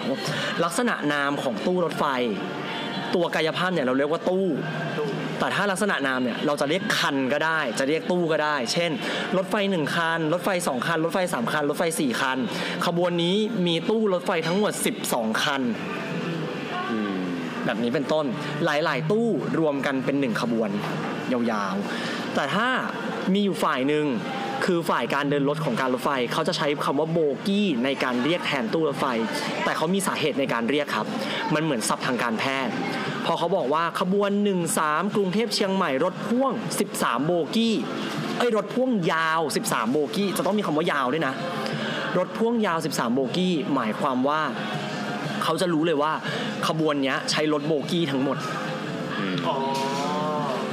ถ้าเราบอกจำนวนคัน รถด่วนพิเศษขบวน 13 กรุงเทพเชียงใหม่ 13 คัน มีรถพ่วง 13 คัน แต่ถ้าเมื่อไหร่ที่จะเริ่มลงเทคนิคละ รถพ่วงยาว 13 โบกี้ ให้รู้หมดเลยว่าทั้งหมดนะ เป็นรถโบกี้ทั้งหมด มันมีประโยชน์คือเอาไว้คำนวณความยาวรถเพอรถโบกี้อะมันมีความยาวของมันอยู่ เช่น 19 เมตร 20 เมตร 25 เมตร เอาไว้คำนวณน้ำหนัก เอาไว้คำนวณว่าโหลดคนเออโหลดคน เอาไว้ดูว่าเราจะต้องเริ่มเบรกตั้งแต่ตรงไหนด้วยความเร็วเท่านี้ถึงจะหยุดสนิทตรงจุดที่เราต้องการจะหยุดเป็นไงครับ สุดยอด มันลึกกว่าที่เราคิดเอาอย่างนี้ถ้าเป็น MRT หรือ BTS ก็จะไม่ไม่มีโบกี้เลยมีครับ มีเหมือนกัน คือล้อเป็นประโยคคำถามไม่ได้เหรอวะ มีเหมือนกัน มีเหมือนกัน ใช่ใช่ใช่ คือจริงๆ โบกี้มันไม่ได้มีแค่รถไฟนะ เครื่องบินก็มี รถสิบล้อก็มี ถ้ารถสิบล้ออะไอ้ล้อที่มันติดกันเป็นพรืดๆอะเขาจะเรียกว่าแชสซี แล้วก็ถ้าเป็นเครื่องบินอะเขาจะเรียกว่า landing gear เออเออเออเออ จริงๆมันคือช่วงล่าง อ่ามันคือช่วงล่างล้อที่เป็นพืชๆอะมันคือโบกี้แต่รถไฟมันจะเรียกโบกี้ไงครับ ทีนี้เวลาเรียกเนี่ย คนรถไฟคนไทยเราจะชอบเรียกแบบโบกี้โบกี้อะไรจนชินเนาะแต่ในชาคนต่างชาตินะฮะฝั่งยุโรปเขาจะเรียกลักษณะนามแทนตู้รถไฟว่า car C A R และเรียกโบกี้ว่าโบกี้แต่ฝั่งอเมริกันจะเรียกตู้รถไฟว่า coach และเรียกโบกี้ว่า truck อืม ฉะนั้นเวลาผมแปลรายงานการประชุมหรือแปลเอกสารต่างๆ ผมต้องรู้เรื่องนี้เอาไว้ด้วย เพื่อจะได้แปลอย่างถูกต้อง แปลผิดความหมายเปลี่ยน เหตุที่ผมต้องมาพูดเรื่องโบกี้อะมันเกิดจากผมอะแปลบันทึกการประชุม แล้วเขาพูดถึงเรื่องโบกี้ แล้วผมมาดันไปแปลเป็นตู้รถไฟ ปรากฏความหมายบันทึกการประชุมนั้นเปลี่ยนหมดเลยครับ ผมเลยต้องซีเรียสไงว่าทำไมถึงต้องเรียกตู้รถไฟว่าตู้ ห้ามเรียกว่าโบกี้โครงการไม่ได้สร้างในเพราะการแปลนะเพราะคุณแฮมไหมเอาคนแบบมึงอะเออเดี๋ยวโอเคงั้นเข้าสู่ประเด็นเกือบสุดท้ายแล้วก็คือเรื่องการเชื่อมกับต่างประเทศ ในอนาคตเออใช่ ยังไงบ้าง คือเราจะเอาเป็นว่าตามข่าวกันนะ มันจะมีแบบเออเรามีทุนจีนทุนญี่ปุ่นมามาช่วยแล้วเราจะได้ต่อไปไปปั๊บเขาจะได้เทรดของกันอะไรอย่างอ่าเงี้ยดีเลยจะได้พูดถึงเรื่องรถไฟความเร็วสูงได้เลยเพราะว่ารถไฟความเร็วสูงในไทยตอนเนี้ยมันเป็นโครงการความร่วมมือระหว่างประเทศ มันก็จะมีความร่วมมือต่างๆ มากมายหนึ่งในนั้นมันจะเป็นความร่วมมือด้านรถไฟ อย่างจีนอย่างเงี้ยครับก็คือเป็นการพัฒนาเส้นทางรถไฟจากกรุงเทพถึงหนองคายทำไมถึงต้องเป็นหนองคาย เพราะจีนเขาก็เวียลาวมาเหมือนกันอ๋อตอนเนี้ยลาวอะ ให้จีนสร้างรถไฟความเร็วปานกลางให้ รถไฟในลาวไม่ใช่ความเร็วสูงนะครับ เป็นความเร็วปานกลางก็คือความเร็ว160ถึงสองร้อยใช่อ่ารู้สึกใช่ใช่ใช่แค่นั้นร้อยหกสิบถึงสองร้อยช่วงทางลาบจะวิ่ง ร้อยเออสองร้อยบางช่วงช่วงวังเวียงอะไรพวกเนี้ยแต่นอกนั้น standard อยู่ที่ประมาณร้อยหกสิบทีนี้ของลาวมันเป็นทางเดียว แต่ของบ้านเรามันเป็นทางคู่ รถไฟความเร็วสูงเป็นทางคู่ ความเร็ว 250 เราก็ดีลกับจีน โดยทุกอย่างเนี่ยใช้มาตรฐานก่อสร้างของจีน คือจีนเนี่ยจริง ๆ เราก็ประมาทเขาไม่ได้เรื่องรถไฟ คือเขาก็ไปรับการ transfer องค์ความรู้มาจากเยอรมัน สังเกตรถไฟความเร็วสูงจีนรุ่นแรก ๆ เหมือนเยอรมันเป๊ะ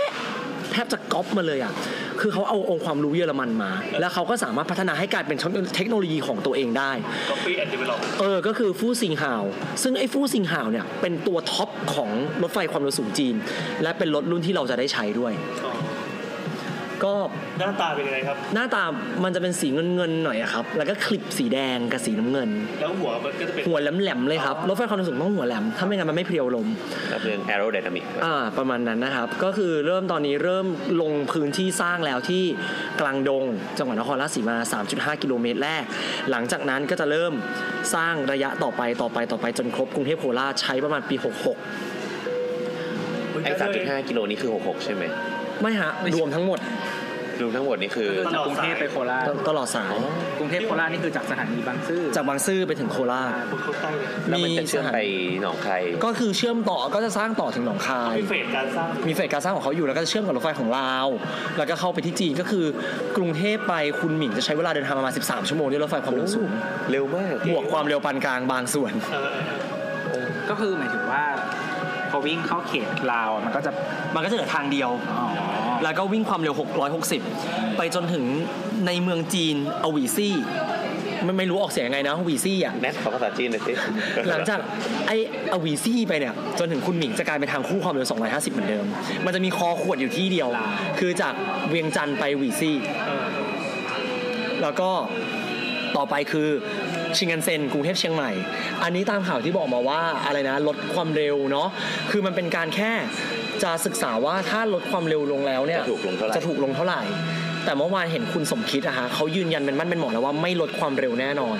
อันนั้นจะใช้ชิงกันเซ็น E5 จากกรุงเทพถึงเชียงใหม่ แต่ว่าด้วยความที่ทางจากกรุงเทพถึงเชียงใหม่เนี่ยมันจะมีบางช่วงผ่านภูเขา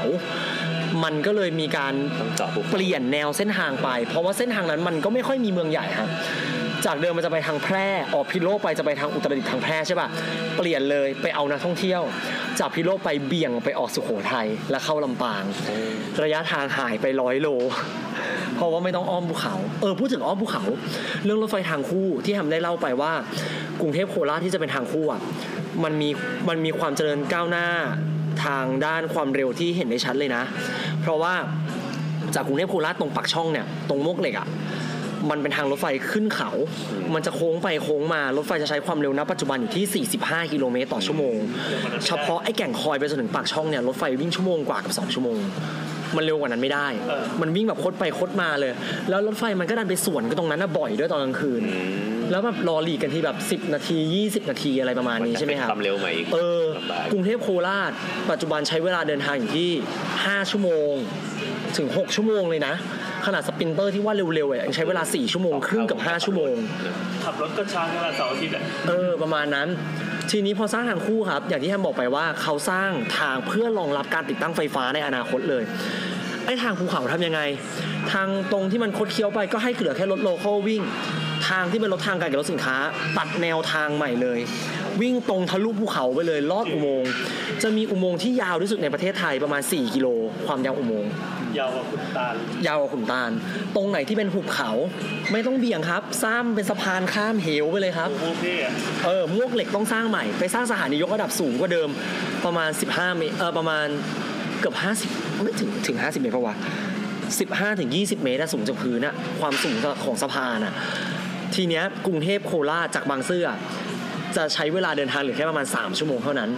เพราะว่าไม่ต้องใช้ความเร็ว 45 แล้ว ใช้ความเร็ว 120 140 ได้เลย ไม่ต้องสวนกันวิ่งปื้ดโคราชบอกเลยนะฮะ เกียวเกียวเกียวหรือจะสู้รถไฟไทยได้ จ๊เกียวอาจจะไม่รอดได้นะฮะตอนนั้น อ่าอ่าแล้วครรับถไม่แล้วติต่ดอก็ครับตอนก็คือตอนนี้เชียงใหม่ก็คือเป็นชินคันเซ็นเป็นชิงกันเซ็นเป็นความเร็ว300คือเดี๋ยวก่อนครับไอ้รถไฟความเร็วสูงทั้งหมดเราสร้างทางแยกจากทางปกติแยกกันครับ แยกกัน ไม่สามารถใช้ทางเดียวกันได้ แล้วก็อย่างคือชินคันเซ็นมันรางความกว้างความเท่าไหร่ กว้างของรางมันก็เป็นเมตรสี่สามห้าเป็นมาตรฐานของชิเป็นความมาตรฐานความเร็วสูง ก็ มันจะมีสองสายแล้วใช่ปะต่อไปสายใต้กับสายตะวันออกตอนนี้สายใต้เขาจะดูในเรื่องของการร่วมทุนกับเอกชน คือ PPP ส่วนสายตะวันออกก็คงจะเป็น PPP ด้วย แต่สายตะวันออกเนี่ยเขาจะเอารถไฟเชื่อมสนามบิน คือเอา Airport Link กับความเร็วสูงอะมาบีบรวมกันเป็นโครงการเดียวกันเลย ก็คือ EEC เชื่อม 3 สนามบิน ดอนเมืองสุวรรณภูมิ อู่ตะเภา และต่อไประยองจันตราด กลายเป็นรถไฟความเร็วสูงกับ Airport Link รวมกันในกลุ่มเดียวกัน คือวิ่งในเมืองเนี่ย ช่วงเนี้ยที่มันมี Airport Link เดิมอยู่อะ ก็จะวิ่งความเร็ว 160 พอออกนอกเมืองไปวิ่ง 250อืม แป๊บเดียวเองนะเนี่ยเราเราก็จะเริ่มเห็นอนาคตของรถไฟไทใช่ยแล้ว ใช่ตอนนี้พอนึกภาพอนาคตว่าเราอะสามารถย่นระยะเวลาเดินทางจากจุดนี้ไปอีกจุดหนึ่ง ซึ่งปกติเราเดินทางโดยรถยนต์โดยถนนเนี่ยมันจะมันก็มีความช้าอะไรของมันสักอมันย่างมันก็เหมือนว่ามันมีเหตุเยอะเยอะเยอะแยะมากมายที่ทำให้แบบเออมันติดขัดแต่เนี่ยเราสามารถว้างไปชุมพร ว้าไปโคราชว้าไปจันทร์ในเวลาแบบไม่กี่ชั่วโมงอะไรประมาณนี้ซึ่งว่ามันก็มันก็ดีครับ มันก็เป็นอนาคตอีกอย่างหนึ่งแต่ถ้าโครงสร้างพื้นฐานทุกอย่างมันพร้อมนะรวมถึงทางรถไฟสายใหม่ที่กำลังจะเกิดก็คือบ้านไผ่นครพนมมุกดาหาร ที่ไหนครับบ้านบ้านบ้านไผ่ขอนแก่นครับ วิ่งไปทางมหาสารคาม เรืองนกทายโสธรเออออกมุกดาหารไปสุดที่นครพนม เพื่อไปเชื่อมต่อกับทางรถไฟของลาวที่จะเชื่อมไปเวียดนาม แล้วก็อีกเส้นหนึ่งก็คือเด่นชัยที่จังหวัดแพร่ ออกไปพะเยา ออกไปเชียงราย ไปเชียงแสน อันเนี้ยคือทางรถไฟสายใหม่ที่น่าจะเกิดได้ภายใน 10 ปีเนี้ยแหละ รออยู่ รออยู่ มาแน่นอน บอกเลยว่าเส้นนี้มาแน่นอนไปเจ็ดสิบปีแล้วผ่านไป 70 ปีแล้วก็ยังไม่เกิด ตอนนี้ก็จะได้เกิดแน่ๆแล้วเพราะว่า ต้องต้องเรียกได้ว่ารถไฟเนี่ยมันประหยัดพลังงาน มันมันลากได้เยอะ การเชื่อมต่อรถไฟกับต่างประเทศณตอนเนี้ยอย่างที่รู้ไปว่ามาเลเซียเราเชื่อมแล้วลาวเราเชื่อมแล้วกัมพูชาเนี่ยน่าจะภายในปีนี้ กรุงเทพปอยเปตมาแน่ แล้วก็นี่เลยเมษายนนี้แฮมจะนั่งรถไฟครับ จากลาวไปสิงคโปร์คือเป็นอีเวนต์วิ่งไปเรื่อยๆ ใช่แล้วก็แบบเราจะเราจะบอกในเพจเลยว่า วันนี้เราจะอยู่ไหนแล้วเราจะไลฟ์ไปด้วยตามกันไปเรื่อยๆ คือฉันจะตกรถฉันจะเจอคนนอนคนข้างๆ ทุกคนจะได้รับรู้ไปพร้อมๆกัน แล้วก็เพื่อจะได้เป็นแรงบันดาลใจด้วยที่จะหนังพาให้ไปคนได้เดินทางจากลาวไปสิงคโปร์เหมือนหนังเออจะได้เจอพี่น้าคนนั้นอีกที่มาไปเที่ยวไหนต่อไหมครับเออว่าไงน้องบ้าวซึ่งซึ่งลาวสิงคโปร์เนี่ยไม่น่าเชื่อว่ามันคือทางรถไฟสายเดียวกัน แค่ใช้รถไฟต่างกัน เออวันเนาะ ผ่านสี่เมืองหลวง ใช้ทางรถไฟแบบรวดเดียวเลยนะ ไปกับคุณแฮมไหมไปไหมครับพี่แนทเผื่อจะเจอคนนั้นอีกพี่มีคำถามอะทุกทุกวันเนี้ยเราเราได้กำไรจากการที่เหมือนให้คนขึ้นน่ะ กับเอารถไฟไปขนสินค้าอะไรมากกว่ากันต่างกันเยอะไหมรถไฟโดยสารไม่ได้กำไร บอกเลยว่าไม่ได้กำไร ค่าโดยสารถูกมาก อย่างที่บอกไปสตาร์ทสองบาท แต่แพงสุดมันก็ยังแพงอะแบบพวกรถเชิงพาณิชย์มันก็จะแพงเนาะกำไรเนี่ยมันจะได้เฉพาะรถเชิงพาณิชย์ แต่พวกรถเชิงสังคมอะเราจะไม่ค่อยได้กำไรจากมันหรอกคือรัฐก็ซับซิไดว่างั้นรัฐก็ซับซิไดไป แล้วความตลกคือรถเชิงสังคมแม่งมีเยอะกว่ารถเชิงพาณิชย์รถไฟทั้งประเทศมี 240กว่าขบวนอะรถเชิงสังคมพ่อล่อไปแล้ว170 ขบวนอะโอ้คือตอนรถไฟฟรี 9 ปีอะครับรถไฟฟรีมี 170 ขบวนแต่ในขณะที่แบบ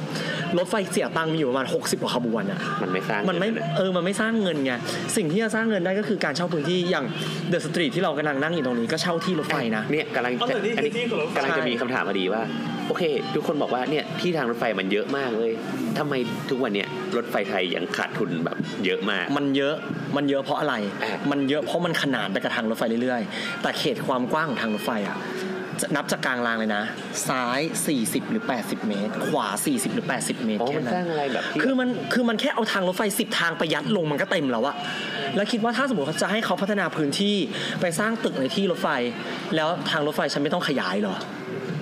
อ๋อ คือเขาก็ต้องเผื่อไว้ในอนาคตอยู่ดี อืมมันก็ไม่สามารถเช่าได้ทั้งหมด ที่ก้อนใหญ่แบบสมมติเส้นท่าลาดพร้าวอย่างเงี้ยครับ ทำไมมันถึงเป็นก้อนขึ้นมาได้ ค่าเช่ารถไฟ อ๋อ ตรงนั้นมันเป็นที่ที่เขาเซตเอาไว้ว่าจะทำเป็น complex เนี่ยอยู่แล้ว มันมีที่ไม่กี่ที่ ที่ตรงสถานีเนี่ยมันจะมันจะมันจะเผื่อเอาไว้ เยอะเพื่อที่จะขยายสถานีในอนาคต ขยายย่านคอนเทนเนอร์ย่านขนส่งสินค้า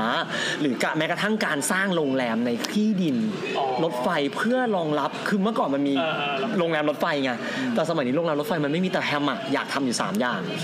อยากทำอย่างแรกเลยนะรถไฟท่องเที่ยว อยากทำมากอันเนี้ยได้กำไรรถไฟท่องเที่ยวมันจะไม่ใช่รถไฟของไทยตอนเนี้ยมันไม่ใช่รถไฟท่องเที่ยว คำว่ารถไฟท่องเที่ยวกับรถไฟนำเที่ยวไม่เหมือนกัน รถไฟท่องเที่ยวคือเราต้องสามารถสร้าง experience บนรถไฟได้ เพราะคนจะไปเที่ยวบนรถไฟ แต่ในขณะที่รถไฟนำเที่ยวคือ เหมือนโปงชึ่งทัวร์เหมือนพอสมกไหว้พระเก้าวัดอะอ่าคือก็นั่งไปรีบขึ้นเราไปถึงตรงนั้นแล้วลง แต่มันไม่สามารถสร้าง experience หรือประสบการณ์อะไรบนรถไฟได้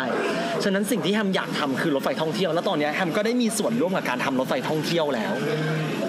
ถ้าจำได้ว่าจะมีรถ JR คิวชูเออรถ JR ฮอกไกโดที่รับมา 10 คัน ตอนเนี้ยเรียกว่าจ้าง TCDC ในการดัดแปลงรถ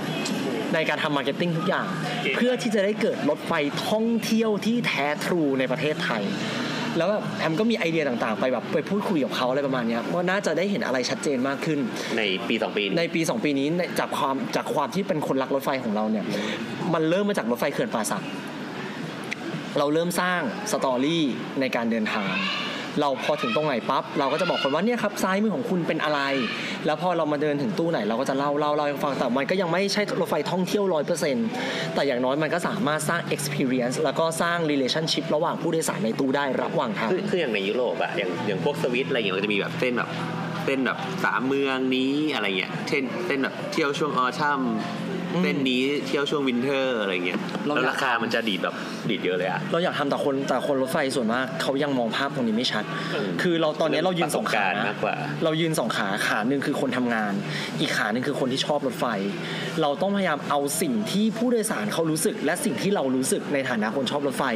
ใส่ให้กับคนที่เขาเป็นคนทำงานร้อยเปอร์เซ็นต์ะฟังให้ได้มากที่สุดคือให้เขาอินแบบให้เขาอินกับเรา หนังสือเรื่องทางรถไฟสายดาวตกอะช่วยทำได้เยอะเลยนะ ของขอพี่ก้องทรงกรดพี่ก้องเออเออได้ช่วยได้เยอะเลยแล้วแบบตอนนี้ยิ่งแบบทำไปเป็นนักเขียนให้เดอะคลาวนะเขียนคอลัมน์ along the railroad เราจะเล่าเรื่องเกี่ยวกับรถไฟให้คนอะเขามีแรงบันดาลใจ ในการนั่งรถไฟตามเราเออ อันนี้คือสิ่งที่เราอยากทำและเมื่อเราสร้างแรงบันดาลใจได้แล้ว รถไฟท่องเที่ยวมันจะเกิดได้กับรถไฟทุกขบวน ไม่จำเป็นต้องเป็นรถไฟท่องเที่ยวของการรถไฟ แค่เป็นรถไฟโดยสารธรรมดา เราสามารถทำให้รถไฟขบวนนั้นมันกลายเป็นที่ท่องเที่ยวของเราได้แล้ว มันก็จะมีประสบการณ์ใหม่ๆที่เกิดขึ้น อย่างไปเชียงใหม่มันจะมีขบวนรถไฟขบวนหนึ่งเป็นรถไฟที่แบบลูกเมียน้อยมากไม่มีใครสนใจมันเลยรถด่วนขบวน 51 ออกกรุงเทพตอน4ี่ทุ่มถึงเชียงใหม่ตอนเที่ยงใช่เพราะมันถึงตอนเที่ยงเนี่ยมันเลยไม่มีใครสนใจ แต่6โมงเช้าถึงเที่ยงระหว่างทาง เราจะได้เจอความโคตร Amazing ที่เราไม่เคยเห็นมาก่อน เราได้วิ่งไปบนภูเขาอะฮะ ลอดอุโมงค์รถไฟสองอุโมงค์แล้วเราเห็นหมู่บ้านอะหมู่บ้านซึ่งมันอยู่ในหุบเขาอะแล้วแบบเฮ้ยมันไม่น่าเชื่อว่ามันมีหมู่บ้านนี้อยู่ในหุบเขาเออมันมีการเผาถ่านแล้วควันจากการเผาถ่านมันก็ลอยเอื่อยๆขึ้นมาแล้วเราก็ได้กลิ่นการเผาไหม้โอ้ยอยากไปเลยว่ะเราได้เห็นหมอกเราได้เห็นรถไฟวิ่งเรียบแม่น้ำเออและอีกฝั่งหนึ่งมันคือภูเขาเรียบสูงมากๆ เราได้เข้าไปเห็นสถานีรถไฟที่มันสร้างในสไตล์ของเฟรมเฮาส์ ที่เดียวในประเทศไทย เราได้เห็นสถานีรถไฟที่มันอยู่ในป่า ที่มีแค่หมู่บ้านเล็ก ๆ แต่พอเราออกจากเขตสถานีรถไฟไปแม่งคือเหมือนจุลศิลป์ปาร์กอะชอบชอบตรงมันจะมีอุโมงค์อะแล้วมันจะเป็นตะไคร่เกาะเยอะๆแล้วต้นไม้เออขึ้นอะเชื่อว่าอันนั้นฉากนั้นคือสวยมากเลยใช่เคยนั่งไปรอบหนึ่งไม่อยากไปเลยว่ะเออ แล้วแบบรถไฟวิ่งผ่านหมอกคือเราโผล่หน้าออกไปอะ แค่เราอยู่ใกล้หัวขบวนห่างไปสี่ตู้แต่เรามองไม่เห็นหัวรถไฟ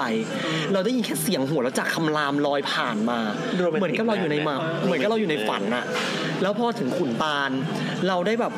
ข้ามสะพานข้ามเหว ซึ่งเราอยู่สูงกว่าต้นไม้ต้นไม้ต้นสักที่มันสูงแล้วอะแต่เราอยู่สูงก็มันอะได้ลอดอุโมงค์อยู่ในความมืดประมาณเกับ 4 นาที แล้วเราก็คิดเลยว่า อยากรู้จังเลยว่าทุกคนอะมีคำถามหมดตอนที่เข้าอุโมงค์ เขาสร้างได้ยังไง ในสมัยที่มันไม่มี GPS เออว่ะเราได้เห็นทางรถไฟสายเหนือหมดเลยว่าเฮ้ยเฮี้ยแม่งข้ามเขามาได้ยังไงวะเออว่ะมันลดเลี้ยวไปยังไงทำไมทำไมถึงแบบ มันเกิดหมู่บ้านระหว่างทาง ที่ถ้าไม่มีรถไฟมาหมู่บ้านเนี่ยไม่มีเออเนี่ยมันคือรถไฟขบวนนั้นมันกลายเป็นที่ท่องเที่ยวสำหรับเราไปแล้วเออเอาอย่างนี้ครับ ถ้าเกิดว่าเราอยากไปเที่ยวบ้างเนี้ย คือเราต้องเริ่มยังไงการซื้อตั๋วกันและแนะนำให้คนที่ไม่ไม่ได้ขึ้นรถไฟอะไรกรุงเทพน่าจะมีเยอะอ่ายังไงอะครับซื้อการตั๋วเนี่ยซื้อตั๋วเหมือนซื้อเหมือนซื้อตั๋วหนังเออซื้อออนไลน์ได้แล้วแต่แต่ในแอปไม่มีนะ มันจะซื้อที่สถานีรถไฟได้ทุกสถานีทั่วประเทศ โทรศัพท์จองได้เบอร์ 1690 เป็น call center รถไฟ คือนึกอะไรไม่ออกนึกเที่ยวรถนึกราคา โทรหา 1690 เลยเขาบริการ 24 ชั่วโมงด้วย แล้วก็สุดท้ายจองตั๋วรถไฟ www.thairailwayticket.com นึกไม่ออกเข้า Google พิมพ์การรถไฟแห่งประเทศไทยครับเว็บการรถไฟมันจะลิงก์ไปทุกที่แม้กระทั่ง Facebook ของรถไฟที่เอาไว้ติดตามข่าวสารอะงั้นไปที่เพจแท็บอะนะโอเคมีเออเพจที่ทำก่อนแล้วกันเพจแฮมก็ได้จะคอย support ข้อมูลจากการรถไฟจะมีคำถามอยู่อะไรมีไหมนี่คำถามคำถามนี้ต่อแล้วเออการการซื้อเนี่ยเอ่อจำได้ว่า ที่เคยมีตู้ตู้นอนแบบที่เจ๋งสุดๆเลยอะชั้นหนึ่งอ่าชั้นหนึ่งใช่ไหมที่เขาเปิดมาแล้วคนก็จะไปแย่งกันใช่แล้วปรากฏว่ามันเต็มพอดีมีมีมีพี่ที่เขาชอบนั่งรถไฟเหมือนกันเขาบอกว่าจองยังไงก็เต็ม แล้วเหมือนเขาจำกัดการจองล่วงหน้าด้วยว่า 60 วันหรืออะไรสักอย่างใช่ใช่แต่ไปทีไรก็มีแต่ฝรั่งจองนี่คือต้องยังไงบ้างการจองล่วงหน้าเนี่ยคือมันจองได้2 2ช่วงครับคือ 60 วันกับ 30 วันเออ60 วันเนี่ยคือจองได้เต็มระยะทาง แต่คนที่เดินทางแค่ครึ่งเดียวอะยังจองไม่ได้ พอพอถึง 30 วันปั๊บถึงจะเปิดเต็มระยะทาง คือเอาง่ายๆผมอธิบายใหม่ละกันอ่าจอง 60 วันอะ คือเอาตั้งแต่ครึ่งหนึ่งจนถึงปลายทางแสดเช่นงว่าสมมติเราจะไปเดือนเดือนเดือนมีนาอ่าเราย้อนกลับมา 60 วันอ่ากุมเอ่อมกราเนี่ยครับไปเชียงใหม่ มันจะจองได้แค่จากพิษณุโลกไปเชียงใหม่ แต่กรุงเทพพิษณุโลกยังจองไม่ได้อ่าอ่าอ่ามันจะจองได้แค่ 30 วันที่เคยไปคือพิษณุโลกแต่ ไม่ได้หมายความว่าทุกขบวนจะต้องใช้หลักการนี้นะบางคนก็บอกอ๋ออย่างนี้รถกรุงเทพพิษณุโลกก็จองไม่ได้สิ ไม่เขานับที่รูทของขบวนนั้น ถ้าเราอยากจะไปพิษณุโลก เราก็ไปเลือกขบวนไหนก็ได้ที่ไม่ใช่รถเชียงใหม่อ๋อเออเออเขาว่าเขาจะดูแค่ครึ่งหนึ่งของขบวนนั้นอ่าเช่น ครึ่งหนึ่งของเชียงใหม่คือพิษณุโลก ครึ่งหนึ่งของเด่นชัยคือนครสวรรค์แบบเนี้ยเราก็ไปเลือกรถเด่นชัยแทนเพื่อจะไปพิษณุโลกได้เออเออแต่พอ 30 วันปั๊บ ตลอดรูทสามารถจองได้ ยกเว้น 150 กิโลเมตรแรกจองได้แค่ 1 วันล่วงหน้าเท่านั้น อ๋อหมายความว่าถ้าที่นั่งยังเหลือ ก็จองสาได้มารถไปจองอะสามสิบวันแล้วก็อะเปิดไม่ให้จองแล้วเขาเขามีโควต้าที่นั่งเอาไว้เอาเหรอโควต้า 60 60 วันล่วงหน้ากับโควต้า 30 วันล่วงหน้า เพราะถ้าไม่งั้นคนที่จอง 30 วันล่วงหน้าเขาจะไม่มีสิทธิ์ได้ขึ้นเลยเออแล้วเขาก็จะมีตู้ที่เป็น non reserve คือไม่ต้องจองล่วงหน้า มันจะมาเปิดขายในวันเดินทางด้วย อืม แต่ก็ต้องเสี่ยงดวงแต่ก็ต้องเสี่ยงเอา เออก็คุกกี้เสี่ยงทาย แสดงว่าเอ่อเราเราก็สามารถยังไงดีวะซื้อออนไลน์ จ่ายตังค์ออนไลน์จบใช่ ปั๊บแล้วตั๋วล่ะ ตั๋วถ้าเป็นซื้อออนไลน์ปริ้นออกมาจากในอีเมลได้เลยครับ แล้วขึ้นรถไฟได้เลย คือโชว์ตัวอย่างนี้ได้ปะโทรโชศัพว์ท์โชว์ตัวได้โดยอนุโลมถ้าเราไม่สามารถปริ้นออกมาได้ อ๋อ แต่ต้องชื่อในบัตรประชาชนต้องตรงกัน อ่าเออเออโอเคโชว์ได้โดยอนุโลมนะ เอออย่างนี้มันก็ดีนะมันก็ดีนะก็ดีเดี๋ยวนี้ไม่มีใครมีเครื่องปริ้นที่บ้านเนี่ยฝรั่งอย่างฝรั่งอะทำไมเขาถึงจอง คือส่วนมากฝรั่งเขาจะมาจองผ่านเอเจนซี่อ๋อเอเจเขาจะมีตัวแทนจำหน่ายตั๋วอยู่ มันมันไม่ใช่ว่าเอเจนซี่ที่แบบไปเอาตั๋วจากรถไฟมาอะไรอย่างนี้คือเขาจะการรถไฟจะมีตัวแทนจำหน่ายตั๋ว ซึ่งใช้โควต้าเดียวกันกับกับอ่าคนที่ซื้อรถไฟในประเทศไทยคือนะมันระบบหลังบ้านมันลิงก์กัน ใช่ ระบบหลังบ้านลิงก์กัน รวมถึงสามารถจองตั๋วผ่านอีเมลได้ด้วย จองตั๋วผ่านอีเมลปั๊บก็จะมีเจ้าหน้าที่อะมา booking ให้ แล้วก็จะเอ่อตอบเมลกลับว่าพอถึงวันคุณได้ตั๋วแล้วนะพอถึงวันเดินทางให้มารับตั๋วที่นี่ก่อนรถออกไม่น้อยกว่ากี่ชั่วโมง แต่ถ้าต้องไปรับตั๋วกระดาษ ใช่อะอันนั้นคือเวอร์ชันเก่า แต่เวอร์ชันใหม่เนี่ยคือจองตั๋วผ่านเน็ตเนี่ยสามารถปริ้นตั๋วจากในอีเมลเรามาได้เลยอ๋อครับครับแล้วคือ booking ล็อกที่นั่งอะไรล็อกที่นั่งให้หมดเลยใช่เออเออตั๋วรถไฟถ้าจองคือการล็อกที่นั่ง ราคาสมมติว่าจะนั่งขบวนเนี้ย จากจากกรุงเทพไปเชียงใหม่ที่เป็นตู้นอนชั้นหนึ่งในยกี่บาท ชั้นหนึ่งถ้ารถรุ่นเก่าจะอยู่ที่ 1,453 บาท แต่รถรุ่นใหม่อยู่ที่ 1,653 บาทต่อคน แต่ Facility มันจะต่างกัน มันต่างกับตรง Facility นั่นแหละครับห้องน้ำรุ่นใหม่มันดีกว่า มันเป็นถังเก็บระบบสุญญากาศเหมือนในเครื่องบิน กดปุ่มปุ๊บดูดขี้ฟึบลงไปเลย แล้วก็มี Wi-Fi ในตู้ชั้นหนึ่งด้วย แล้วก็มีหน้าจอที่จะเอาไว้ดูว่า real time ตอนนี้รถไฟเราอยู่ที่ไหน รวมถึงเรื่องช่อง entertainment ในการดูด้วยว่า เราสามารถดูสื่อบันเทิงอะไรได้บ้างโอ้นี่เจ๋งเลยนี่ก็จะดูมันไม่ก็เบื่อ facility อันนี้คำถามสุดท้ายคำถามสุดท้ายแล้วก็ได้สุดท้ายแล้วครับให้แนะนำสำหรับ สักสักเสาร์อาทิตย์เนี่ยคนว่างเสาร์อาทิตย์อะเออเออ แนะนำรูทเที่ยวสักสามที่ก็ได้ ให้แบบ เริ่มเริ่มต้นคนที่อยากลองเริ่มลองเที่ยวเออ ไปคือฟังเลยที่ไหนนะดีคือเราอะเคยเที่ยงกระหือรืออยากไปมากแล้ว เออทำไมมีแต่คนบอกว่าเราพอเราพูดเรื่องรถไฟแล้วมีแต่คนอยากจองตั๋ว เอออาจจะมันเพราะว่าคุณแฮมถ่ายทอดความอินออกมานะเออ มันมันดูแบบกระตือรือร้น เราสัมผัสได้ อาจจะสักสามรูทได้สำหรับแบบเนี่ยจากคนกรุงเทพก็ได้ เดี๋ยวเสาร์อาทิตย์หน้าเนี่ยไปเที่ยวใช้เงินเท่าไหร่ ไปเที่ยวกี่วันดี ใช้เวลาเท่าไหร่เดินทางอะไรอย่างเงี้ยก็ เอาเอาแบบสัก สองวันหนึ่งคืน แล้วก็สักไปเช้าเย็นกลับก็ได้สักอย่างละเที่ยวก็ได้ อ่าไปเอาไปใช้แว่นกลับก่อนละกันอืมใกล้ๆแนะนำเลยนะครับ นึกอะไรไม่ออกมันมีรถไฟท่องเที่ยว รถไฟนำเที่ยวสิ ของรถไฟการรถไฟอยู่ค่าตั๋วถูกมาก รถพัดลม 120 รถแอร์ 240 คิดราคาไปกลับมี 2 รูทคือกรุงเทพไปกาญจนบุรีเขาพาไปน้ำตกสายโยกน้อย ระหว่างทางก็จะแวะสะพานข้ามแม่น้ำแควด้วย แล้วก็ได้เห็นสะพานท่ามกระแสที่มันวิ่งเลียบหน้าผาไปด้วย นี่คือจอดปะแวะจอดให้ลงไปถ่ายรูปสะพานข้ามแม่น้ำแควเลย อ๋อโอเคแต่สะพานน้ำกระแสไม่ได้แวะนะ แล้วก็ไปแวะที่น้ำตกสายโยก แล้วระหว่างทางคือมันสวยมาก อีกที่หนึ่งคือสวนสนปฏิพัฒน์เป็นทะเลที่อยู่ระหว่างเขาเต่าเขาตะเกียบอันเมื่อกี้นี่คือออกกี่โมงหกโมงครึ่งของทุกๆ วันเสาร์อาทิตย์และวันหยุดราชการอ๋อแล้วกลับมากลับมาถึงทุ่มครึ่งโอ้กำลังพอดี เวลาพอดีเลยแล้วแบบราคาถูกมาก ขึ้นที่ขึ้นที่สถานีกรุงเทพก็ได้สำเสนก็ได้บางซื่อก็ได้บางซ่อนก็ได้อ๋อโอเคเนี่ยนั่งสายสีม่วงมาลงบางซ่อนแล้วรอขึ้นรถได้เลย แล้วคือเราไม่ต้องไปขึ้นที่ต้นทาง ไม่จำเป็นฮะขอให้มันจอดที่ไหนก็ขึ้นที่นั่นได้ แต่เราก็ดูเวลาเอาว่ามันใช่จะมีเมื่อไหร่ใช่ แต่ตอนซื้อตั๋วเราต้องระบุเขาให้ชัดเจนนะว่าเราขึ้นที่ไหน เพราะว่าไม่งั้นเดี๋ยวเขาโหลดเวลาในตั๋วมันคือถ้าเราขึ้นสถานีไหน มันจะขึ้นเวลาในตั๋วให้ที่สถานีนั้นเลยอ๋อให้ขึ้นบางซื่อก็จะเป็นเวลาบางซื่อให้ในตั๋วเลยเออเออบางคนแบบว่าเข้าใจว่ากรุงเทพมันคือกรุงเทพปรากฏไปขึ้นที่อื่น ไม่รู้ว่ารถมากี่โมงเพราะในตั๋วมันระบุเวลาสถานีกรุงเทพอ่านะครับอีกที่หนึ่งอีกที่หนึ่งคือสวนสนปฏิพัฒน์มันจะเป็นชายหาดระหว่างเขาตะเกียบกับเขาเต่า มันจะอยู่ในพื้นที่ทหารคนไม่พลุกพล่าน ร้านอาหารมีสวัสดิการรอเอ่ยยอดเยี่ยม และสามารถเดินไปอุทยานราชพักษ์ได้โดยที่ไม่โดนตัดรถไฟระหว่างทางเออใกล้ๆ สามารถเดินไปได้ราขับรถไปบ่อยทีเนี้ยอืมต้องตื่นกี่โมงเวลาเดียวกันเลยรถออกเวลาเดียวกันกับกับก็เหมือนกัน เพราะว่ามันไปขบวนเดียวกันพอไปถึงสถานีหนองประดุกมันแยกขบวนอ๋อมันแยกขบวนไปนะครับเอออีกอันหนึงถ้าไปเองไม่ใช่รถไฟนำเที่ยวอยุธยา ใกล้ๆ รถไฟเยอะมาก ราคาตั๋ว 15 บาทกับ 20 บาท ถึงอยุทธยา 15 บาทคือรถจอดทุกสถานีเออเออ20 บาทคือไม่จอดทุกสถานี พอลงอยุธยาเสร็จคอนด่วนแฮมจะชอบเช่าจักรยานหลังสถานีแล้วปั่นเที่ยวตามแผนที่เออตามสถานที่ท่องเที่ยวต่างๆ มันฟรีสไตล์กว่ามันน่าโดนมากขับจากกรุงเทพไปอยุธยาเอ้ยกรุงเทพอยุธยาประมาณถ้ารถไม่จอดทุกสถานีชั่วโมงครึ่งถึงเฮ้ยแป๊บเดียวเองเลยถ้าจอดทุกสถานี 2 ชั่วโมงเออ มีรถให้เลือกหลายขบวนครับ แต่แนะนำเลยจะมีรถด่วนตอน8โมง20แล้วก็รถธรรมดาตอน9โมง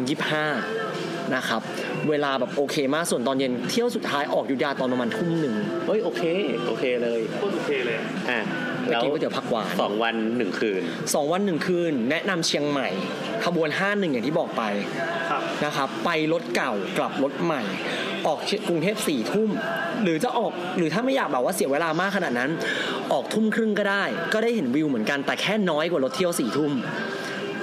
อ๋ออันนี้คือสี่ทุ่มวันศุกร์ใช่ไหมสี่ทุ่มใช่วันศุกร์ถ้ารถเที่ยวทุ่มหนึ่งอะตอนเช้าอะมันจะไปตื่นลำปางพอดีเช้าลำปางโอ้ยก็จะได้เห็นวิวแค่ลำปางเชียงใหม่เออแต่ถ้ารถเที่ยวสี่ทุ่มคือขบวนที่แฮมแนะนำไปตอนแรกห้าหนึ่งห้าหนึ่งเนี่ยมันจะเห็นวิวตั้งแต่อุตรดิตถ์ถึงเชียงใหม่ แค่มันนานเฉยๆถ้าใครรู้สึกว่าไม่ชอบความนานก็ไม่ต้องไปขบวนนี้ นะครับ มีรถนอน พอไปถึงปั๊บก็ไปเที่ยวในเชียงใหม่ ออกวันศุกร์ไปถึงวันเสาร์นอนคืนวันเสาร์วันอาทิตย์เที่ยวให้เรียบร้อยเลย ตอนเย็นกลับรถไฟขบวนใหม่ ออกจากเชียงใหม่6โมงเย็นถึงกรุงเทพ6โมง50 ตอนเช้าทำงานต่อได้เลยบนรถไฟมีห้องอาบน้ำเฮ้ยดีมากแล้วก็พอมาถึงว่าเราก็ต่อต่อเมโทรเออไปทำงานต่อ หรือจะไปอาบน้ำที่สถานีรถไฟกรุงเทพก็ได้เออเออแบบเนี้ยเฮ้ยเจ๋งว่ะเจ๋งนะเออกับอีกที่หนึ่งครับ อันนี้ 2 วันไม่น่ารอด กรุงเทพปีนัง อะประมาณกี่วันครับนี่คือท้าทายอันนี้ 3 วัน 2 คืนท้าทายขึ้นหน่อย ถ้ามีเวลาเยอะหน่อยก็ดีครับโดนงานวันรถไฟออกจากกรุงเทพนะครับ ตอนบ่าย3ามโมงสินาที ถึงสถานีรถไฟประดังเบซา ตอนประมาณ9ก้าโมงเก้าโมงเราก็ 10บโมงเขาเนาะรีบผ่านด่านให้เลี้ยวเร็วที่สุด คือพอรถไฟจะถึงประดังเบซาให้ไปลงตรงประตูเลยแล้วก็วิ่งเข้าตอมอเลยอ๋อเหรอแล้วก็มีรถไฟเป็นสาวเลยแล้วก็มีรถไฟชานเมืองของเขาครับ เป็นคอมพิวเตอร์เป็นรถไฟฟ้าอันนี้ต้องไปเปลี่ยนที่เหมือนสายสีแดงของเราเราต้ต้อองงเปลี่ยนเปลี่ยนใช่ เราต้องเปลี่ยนรถครับถึงประดังเบซาปั๊บแต้มซื้อตั๋วอีก 11.4 ลิงกิต เป็นรถไฟ77คอมพิวเตอร์ประมาณ70ประมาณ 80 กว่าบาทหนึ่งริงกิตประมาณแปดบาทอ่าประมาณ 88-90 บาทโดยประมาณ ซื้อตั๋วขึ้นไป เตือนนิดนึง ตอนเนี้ยเขาใช้รถหมุนเป็นสองรุ่น ถ้ารุ่นแรกเป็น 6 ตู้มีห้องน้ำแต่รุ่น 3 ตู้ไม่มีห้องน้ำนั่งไปอีก 2 ชั่วโมงโอ้โหจัดสรรเวลาให้ดีต้องแอ่นนอกหน้าตานะฮะอันนั้นรถแอร์ครับ ไปถึงสถานีรถไฟบัตเตอร์เวิร์ดอ่าลงจากสถานีรถไฟบัตเตอร์เวิร์ดนะครับแล้วไปหลังสถานีมันมีท่าเรือเฟอร์รี่ นั่งเรือเฟอร์รี่ข้ามไป ก็ราวๆถึงประมาณบ่ายโมงอะถึงถึงปีนังพอดีบ่ายสามถึงบ่ายโมงก็ประมาณเกือบเอ่อเกือบ20เกือบ24ชั่วโมงเออก็เที่ยวเที่ยวในปีนังได้ ก็ใช้เวลาหน่อยส่วนขากลับ ให้นั่งรถ commuter นะครับ อย่าให้เกินเที่ยง ย้ำอย่าให้เกินเที่ยง จากสถานีบัตเตอร์เวิร์ดนี่แหละ กลับมาสถานีปาดังเบซาร์ แล้วนั่งรถไฟออกจากประดังเบซา 5โมง20.00นถึงกรุงเทพ10โมง15 นาทีอะรถรถเนี่ยมันประมาณกี่บาทครับจากกรุงเทพไปประดังเบส950 บาทรถนอนด้วยเฮ้ยถูกมากเลยนะโคตรถูกเลยรถไฟไทยใครแบบทุกคนจะมองว่าแพงนะแล้วรู้ไหมว่าไอ้ราคาที่เขาอาจจะมองว่าแพงเนี่ยอย่างไปเชียงใหม่รถรถนอนขบวนใหม่มัน1,041 บาทใช่ป่ะต้นทุนรถไฟสูงกว่านั้นเยอะ รถไฟใช้น้ำมันไม่ได้ใช้เวทมนต์ในการวิ่ง ค่าน้ำมันแพงมาก ค่าน้ำมันต่อเที่ยวประมาณ2แสนได้อะเราว่าอีกเรื่องหนึ่งที่คนกังวลถ้าพูดถึงรถนอน ความสะอาดอะอืมก็มีพนักงานทำความสะอาดเป็นบริษัทเอกชน แต่ทั้งนี้ทั้งนั้นแล้วผู้โดยสารเองก็ต้องมีส่วนในการช่วยรถไฟรักษาความสะอาดด้วย บางคนอะชอบยัดขยะของตัวเองไว้ตามซอกต้องเออแล้วแพมจะเจอบ่อยมาก เศษผมมั่ง เศษสติกเกอร์ โบนไม่มีปัญหานะอะไรแบบเนี้ยจะชอบไปอยู่ตามซ่งตามซอกแล้วบางครั้งไอ้ซอก ดีเพราะผมเศษผมที่เหลืออยู่มันจะร่วง คือ เรานั่งไปพิษโลกล่าสุดที่เป็นตู้นอนเหมือนกัน แล้วก็ประทับใจมากคือคือไม่ได้นั่งหลายปีมาก พอดีไปกับพี่แล้วเขาไปเที่ยวมันก็เป็นที่นอนที่สะอาดที่แบบชิลมาก แต่ต้องรีบตื่นนิดนึงแค่นั้นเองใช่มันถึงเช้ามากตีสามตีห้าประมาณนั้นนะเรา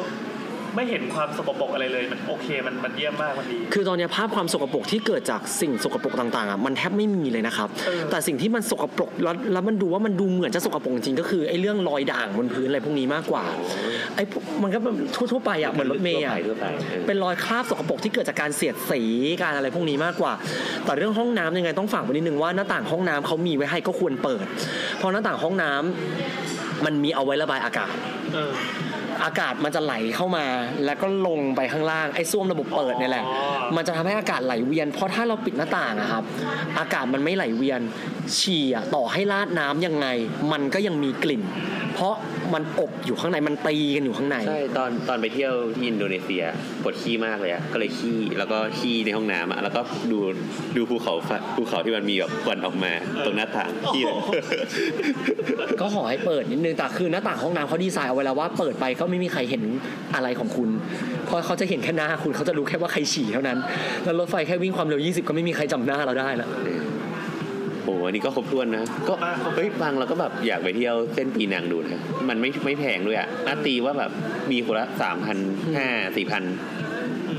ก็ได้สามวันสองคืน คือเราไม่ได้มองว่านี่คือการนั่งจากที่หนึ่งไปที่หนึ่งเนี่ยแต่ระหว่างคือระหว่างเที่ยวเลยใช่ใช่แล้วโอ้ยอาหารระหว่างทางบัดเยอะแยะมากมาย ไปปีนังเนี่ย ถึงชุมพรสี่ทุ่มต้องลงซื้อข้าวต้มอร่อยมากเออไปเชียงใหม่ ต้องกินกระเพาะปลาที่ศิลาอาดข้าวกะเพราที่ศิลาอาดไปลงใต้นะ นั่งรถไฟไปหัวหิน ต้องกินข้าวแกงกระทงหนองปลาดุกเฮ้ยแค่อย่างเงี้ยผมว่าโบทว่านะ คุณแฮมทำอันเนี้ยว่าไปโลกสถานีไหนควรแวะกินอะไรอะเนี่ยเดี๋ยวจะเขียนว่าจะเขียนพ็อกเก็ตบุ๊กเลยนะเออเอาเอาก็มันน่าสนใจมาก เออเนอะดูน่าเที่ยวนะอืมคือรถไฟอย่างว่าเดี๋ยวต่ออีกนิดหน่อยให้นิดหน่อยได้ได้ได้เบรกไม่อยู่ได้ได้ได้ฝากเอาไว้เลยแล้วกันครับถึงเราจะมองว่ารถไฟอะมันเป็นแบบ ยานพาหนะที่ล้าหลัง คนมันจะมองเขาว่าเป็นแค่ยานพาหนะ แต่สำหรับแฮมอะรถไฟเขาคือเพื่อนอืมแฮมมองว่าเขาอะคือคนที่เราสามารถ support เขาได้ และเขาก็สามารถ support เราได้เราให้มองเขาไม่ใช่แค่ยานพาหนะ ลองมองเขาว่าเป็นเพื่อนดีกว่า ถึงแม้ว่าการบริหารอะไรบางอย่างมันจะขัดใจเราก็เถอะ แต่รถไฟมันไม่ผิด รถไฟมันไม่ได้ผิดอะไรเลย มันอาจจะผิดที่คน เราสามารถเป็นส่วนหนึ่งในการสร้างสรรค์ให้รถไฟมันกลายเป็นสิ่งที่ดีได้ จากการที่เราช่วยๆกันนี่แหละเนาะในสังคม คือ feedback ของผู้โดยสารอะมันก็คือเรื่องสำคัญ สมัยนี้ social network มันก็ไปไวอะเนาะอะไรก็ตามที่เราสามารถช่วยได้ เราสามารถช่วยเขาได้แหละอย่างเครื่องบินอะไรโปรบอกต่อทำไมยังทำกันได้เลยทำไมรถไฟจะทำกันไม่ได้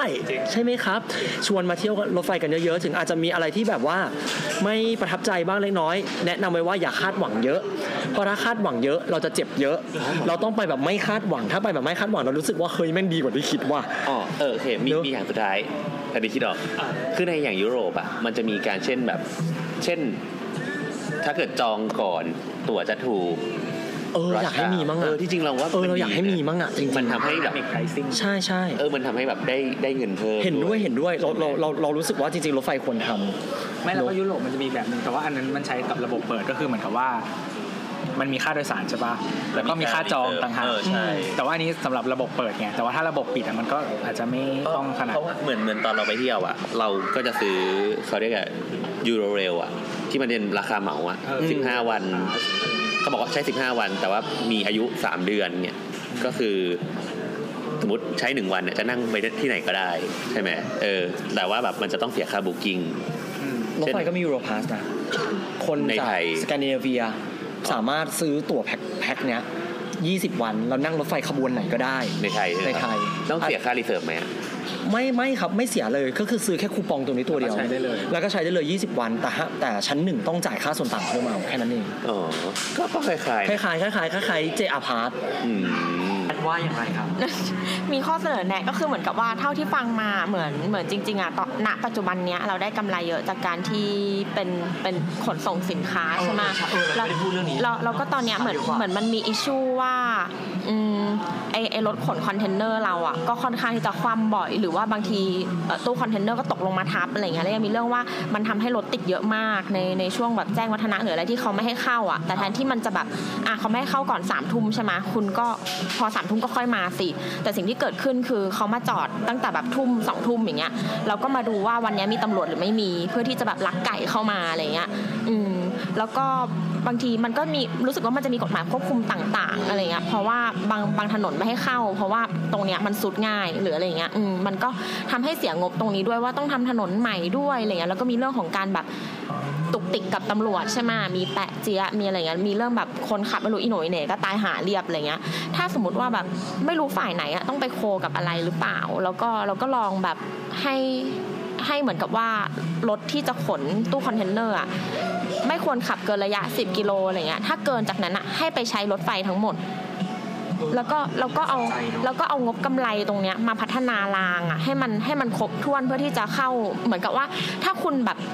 บริษัทคุณอะต้องขนจากอีท่าเรือเนี้ยมาที่บริษัทแต่ไม่มีรถไฟอะก็ไปสนับสนุนทำเส้นรถไฟขึ้นมาเหมือนที่เหมือนที่ห้างบางห้างสนับสนุนการทำ BTS ถูกปะล่ะเอออะไรเงี้ยเราก็จะเหมือนได้รางฟรีอะแล้วพออินฟามันแน่นแล้วอะก็ค่อยทำให้มันเป็นท่องเที่ยวขึ้นมาเอออันนี้เห็นด้วยอันนี้เห็นด้วยมากจมันก็ริงจะมีคนจ่ายค่าทำไงอืมๆจริงๆมันไม่ถึงขั้นต้องห้ามใช้รถก็ได้ แต่ว่ามันสามารถทำสมมุติแบบเป็นถ้าอยู่ใช้รถเป็นทางขเลือกนนะว่าไงเพิ่มเซอร์ชาร์จก็ได้ แล้วก็เออแบบไอ้ถ้าสมมติอยากยังอยากมึงอยากอยากยังอยากใช้รถอยู่ใช่ไหมไอ้ส่วนต่างที่เราแบบชาร์จเพิ่มอะก็ไปให้รถไฟทำก็ได้ แต่ว่าถ้าอยู่รถไฟเราก็ไม่ต้องเก็บเงินตรงนี้ไงมันก็จะทำให้ต้นทุนการขนด้วยรถไฟอะถูกกว่าเขาก็อาจจะอยากใช้มากขึ้น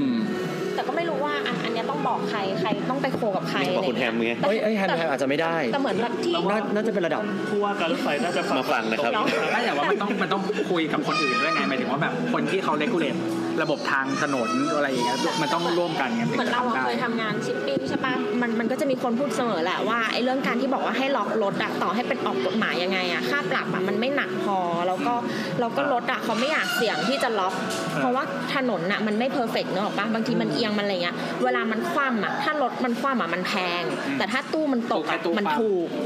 อืม นั่นแหละ ก็เลยก็เลยการที่จะคาดหวังว่าเขาจะล็อกหรืออะไรอย่างเงี้ยเออมันต้องเป็นต้องระดับกระทรวงแล้วแหละน่าจะที่เขาจะต้องคุมทั้งถนนและรถไฟอะเพื่อให้มันแบบใช่ให้มันพาราเรลกัน เพราะมันต้องทำทั้งสองทางนั่นแหละครับก็ขอฝากคุณแฮมไปไม่งั้นก็ถ้าเกิดรัฐมนตรีมาฟังก็ฝากรีทวิตตอนนี้ให้ถึงลูกฝากรีทตู่วิตด้วยนะครับ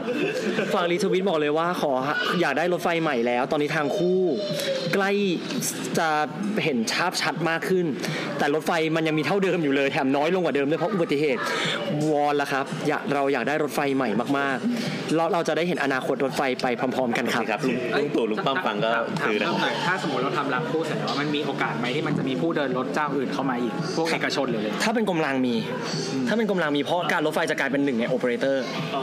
จะได้แบบเหมือนมีแข่งกันเออนึกออกหรืออะไรแบบนี้ไงเพราะว่าอย่างเมืองนอกอะอย่างอย่างสมมติที่อังกฤษก็ได้มันก็มี Virgin คนเดินรถหลายเจ้าอืม Virgin Rail หรือว่า British Rail อะไรอย่างงี้อะไรอย่างเงี้ยก็คือเขาทำไอ้ส่วนของราชการเป็นแค่เจ้าของรางไงแล้วก็มีโอเปอเรเตอร์เยอะๆมันมาแข่งกันไปเลยเออ ก็หวังว่าอนาคตจะเป็นอย่างนั้นเนาะใช่ ก็วันนี้ก็ขอบคุณคุณแฮมมากขอบคุณมากครับ สวัสดีสนุกมากค่ะเย้ไปแล้วเหรอ แล้วก็ฝากติดตาม ทวิตเตอร์ของเสาๆนะครับ เออ เรามีทวิตเตอร์ครับถ้าใครอยากจะมาคอมเมนต์นะครับ อ่ามาด่ามาสปอนเซอร์ หรือว่ามาอะไรก็ได้นะครับ หรือโดว่ายเฉพาะสปอนเซอร์เนี่ยเราโอเคเลย ได้หรือมาบูลลี่พระอะไรอย่างเงี้ยก็ได้นะครับอ่าบูลลี่พระแอดเสาเสาเสานะเสาเสาเสานะนะครับครับ หรือว่าจะคอมเมนต์ไว้ที่สาวข่าวก็ได้ ครับแล้วก็ให้เดี๋ยวให้คุณแฮมแนะนำช่องทางของคุณแฮม อีกครั้งครับอีกครั้ง ทวิตเตอร์ครับ @hamster ครับ สะกดยาก H A M Z T E R Z K U B นะครับ หรือเพจครับ ทีมนั่งรถไฟกับนายแฮมมืนและ The Cloud นะครับ readthecloud.co คอลัมน์ along the railroad ครับผมเหลือชีพมาก โอเคครับ ขอบคุณมากขอบคุณครับขอบคุณครับสวัสดีครับเฮ้ยมันมากดีมากสนุกมากเลยสองชั่วโมงยี่สิบเออเชื่อแล้วว่าเบรกกันไม่อยู่ อันนี้เป็นช่วงตัดช่วงตัดน้อยใช่ไหมครับ เราจะปล่อยไว้เฉยอ๋อ อ๋อ ที่คุณขิงบอกว่าให้ให้ๆให้ปล่อยน้อยาวเอ่อ ทำไมอะเราไม่เข้าใจทำไมทำไมเขาจะเอาไอ้ตัวเนี้ยไปหักลบกับเสียงที่มันอยู่นข้างในเามา normalize เสียงเออใช่ว่าช่วงนี้มันที่ไม่มีเสียงอะแล้วมันจะได้ดึงเสียงออกง่ายตอนนี้จะออกเมื่อไหร่อะบอกยังประมาณมันอะไรเราก็ไม่สิบเจ็ด แล้วเราก็ไม่ยอมปล่อยให้มันเงียบอยู่ดี ไม่มาเมื่อไหร่เราก็รีทวีตสิบเจ็ดสิบเจ็ดประมาณสิบเจ็ดนะครับพี่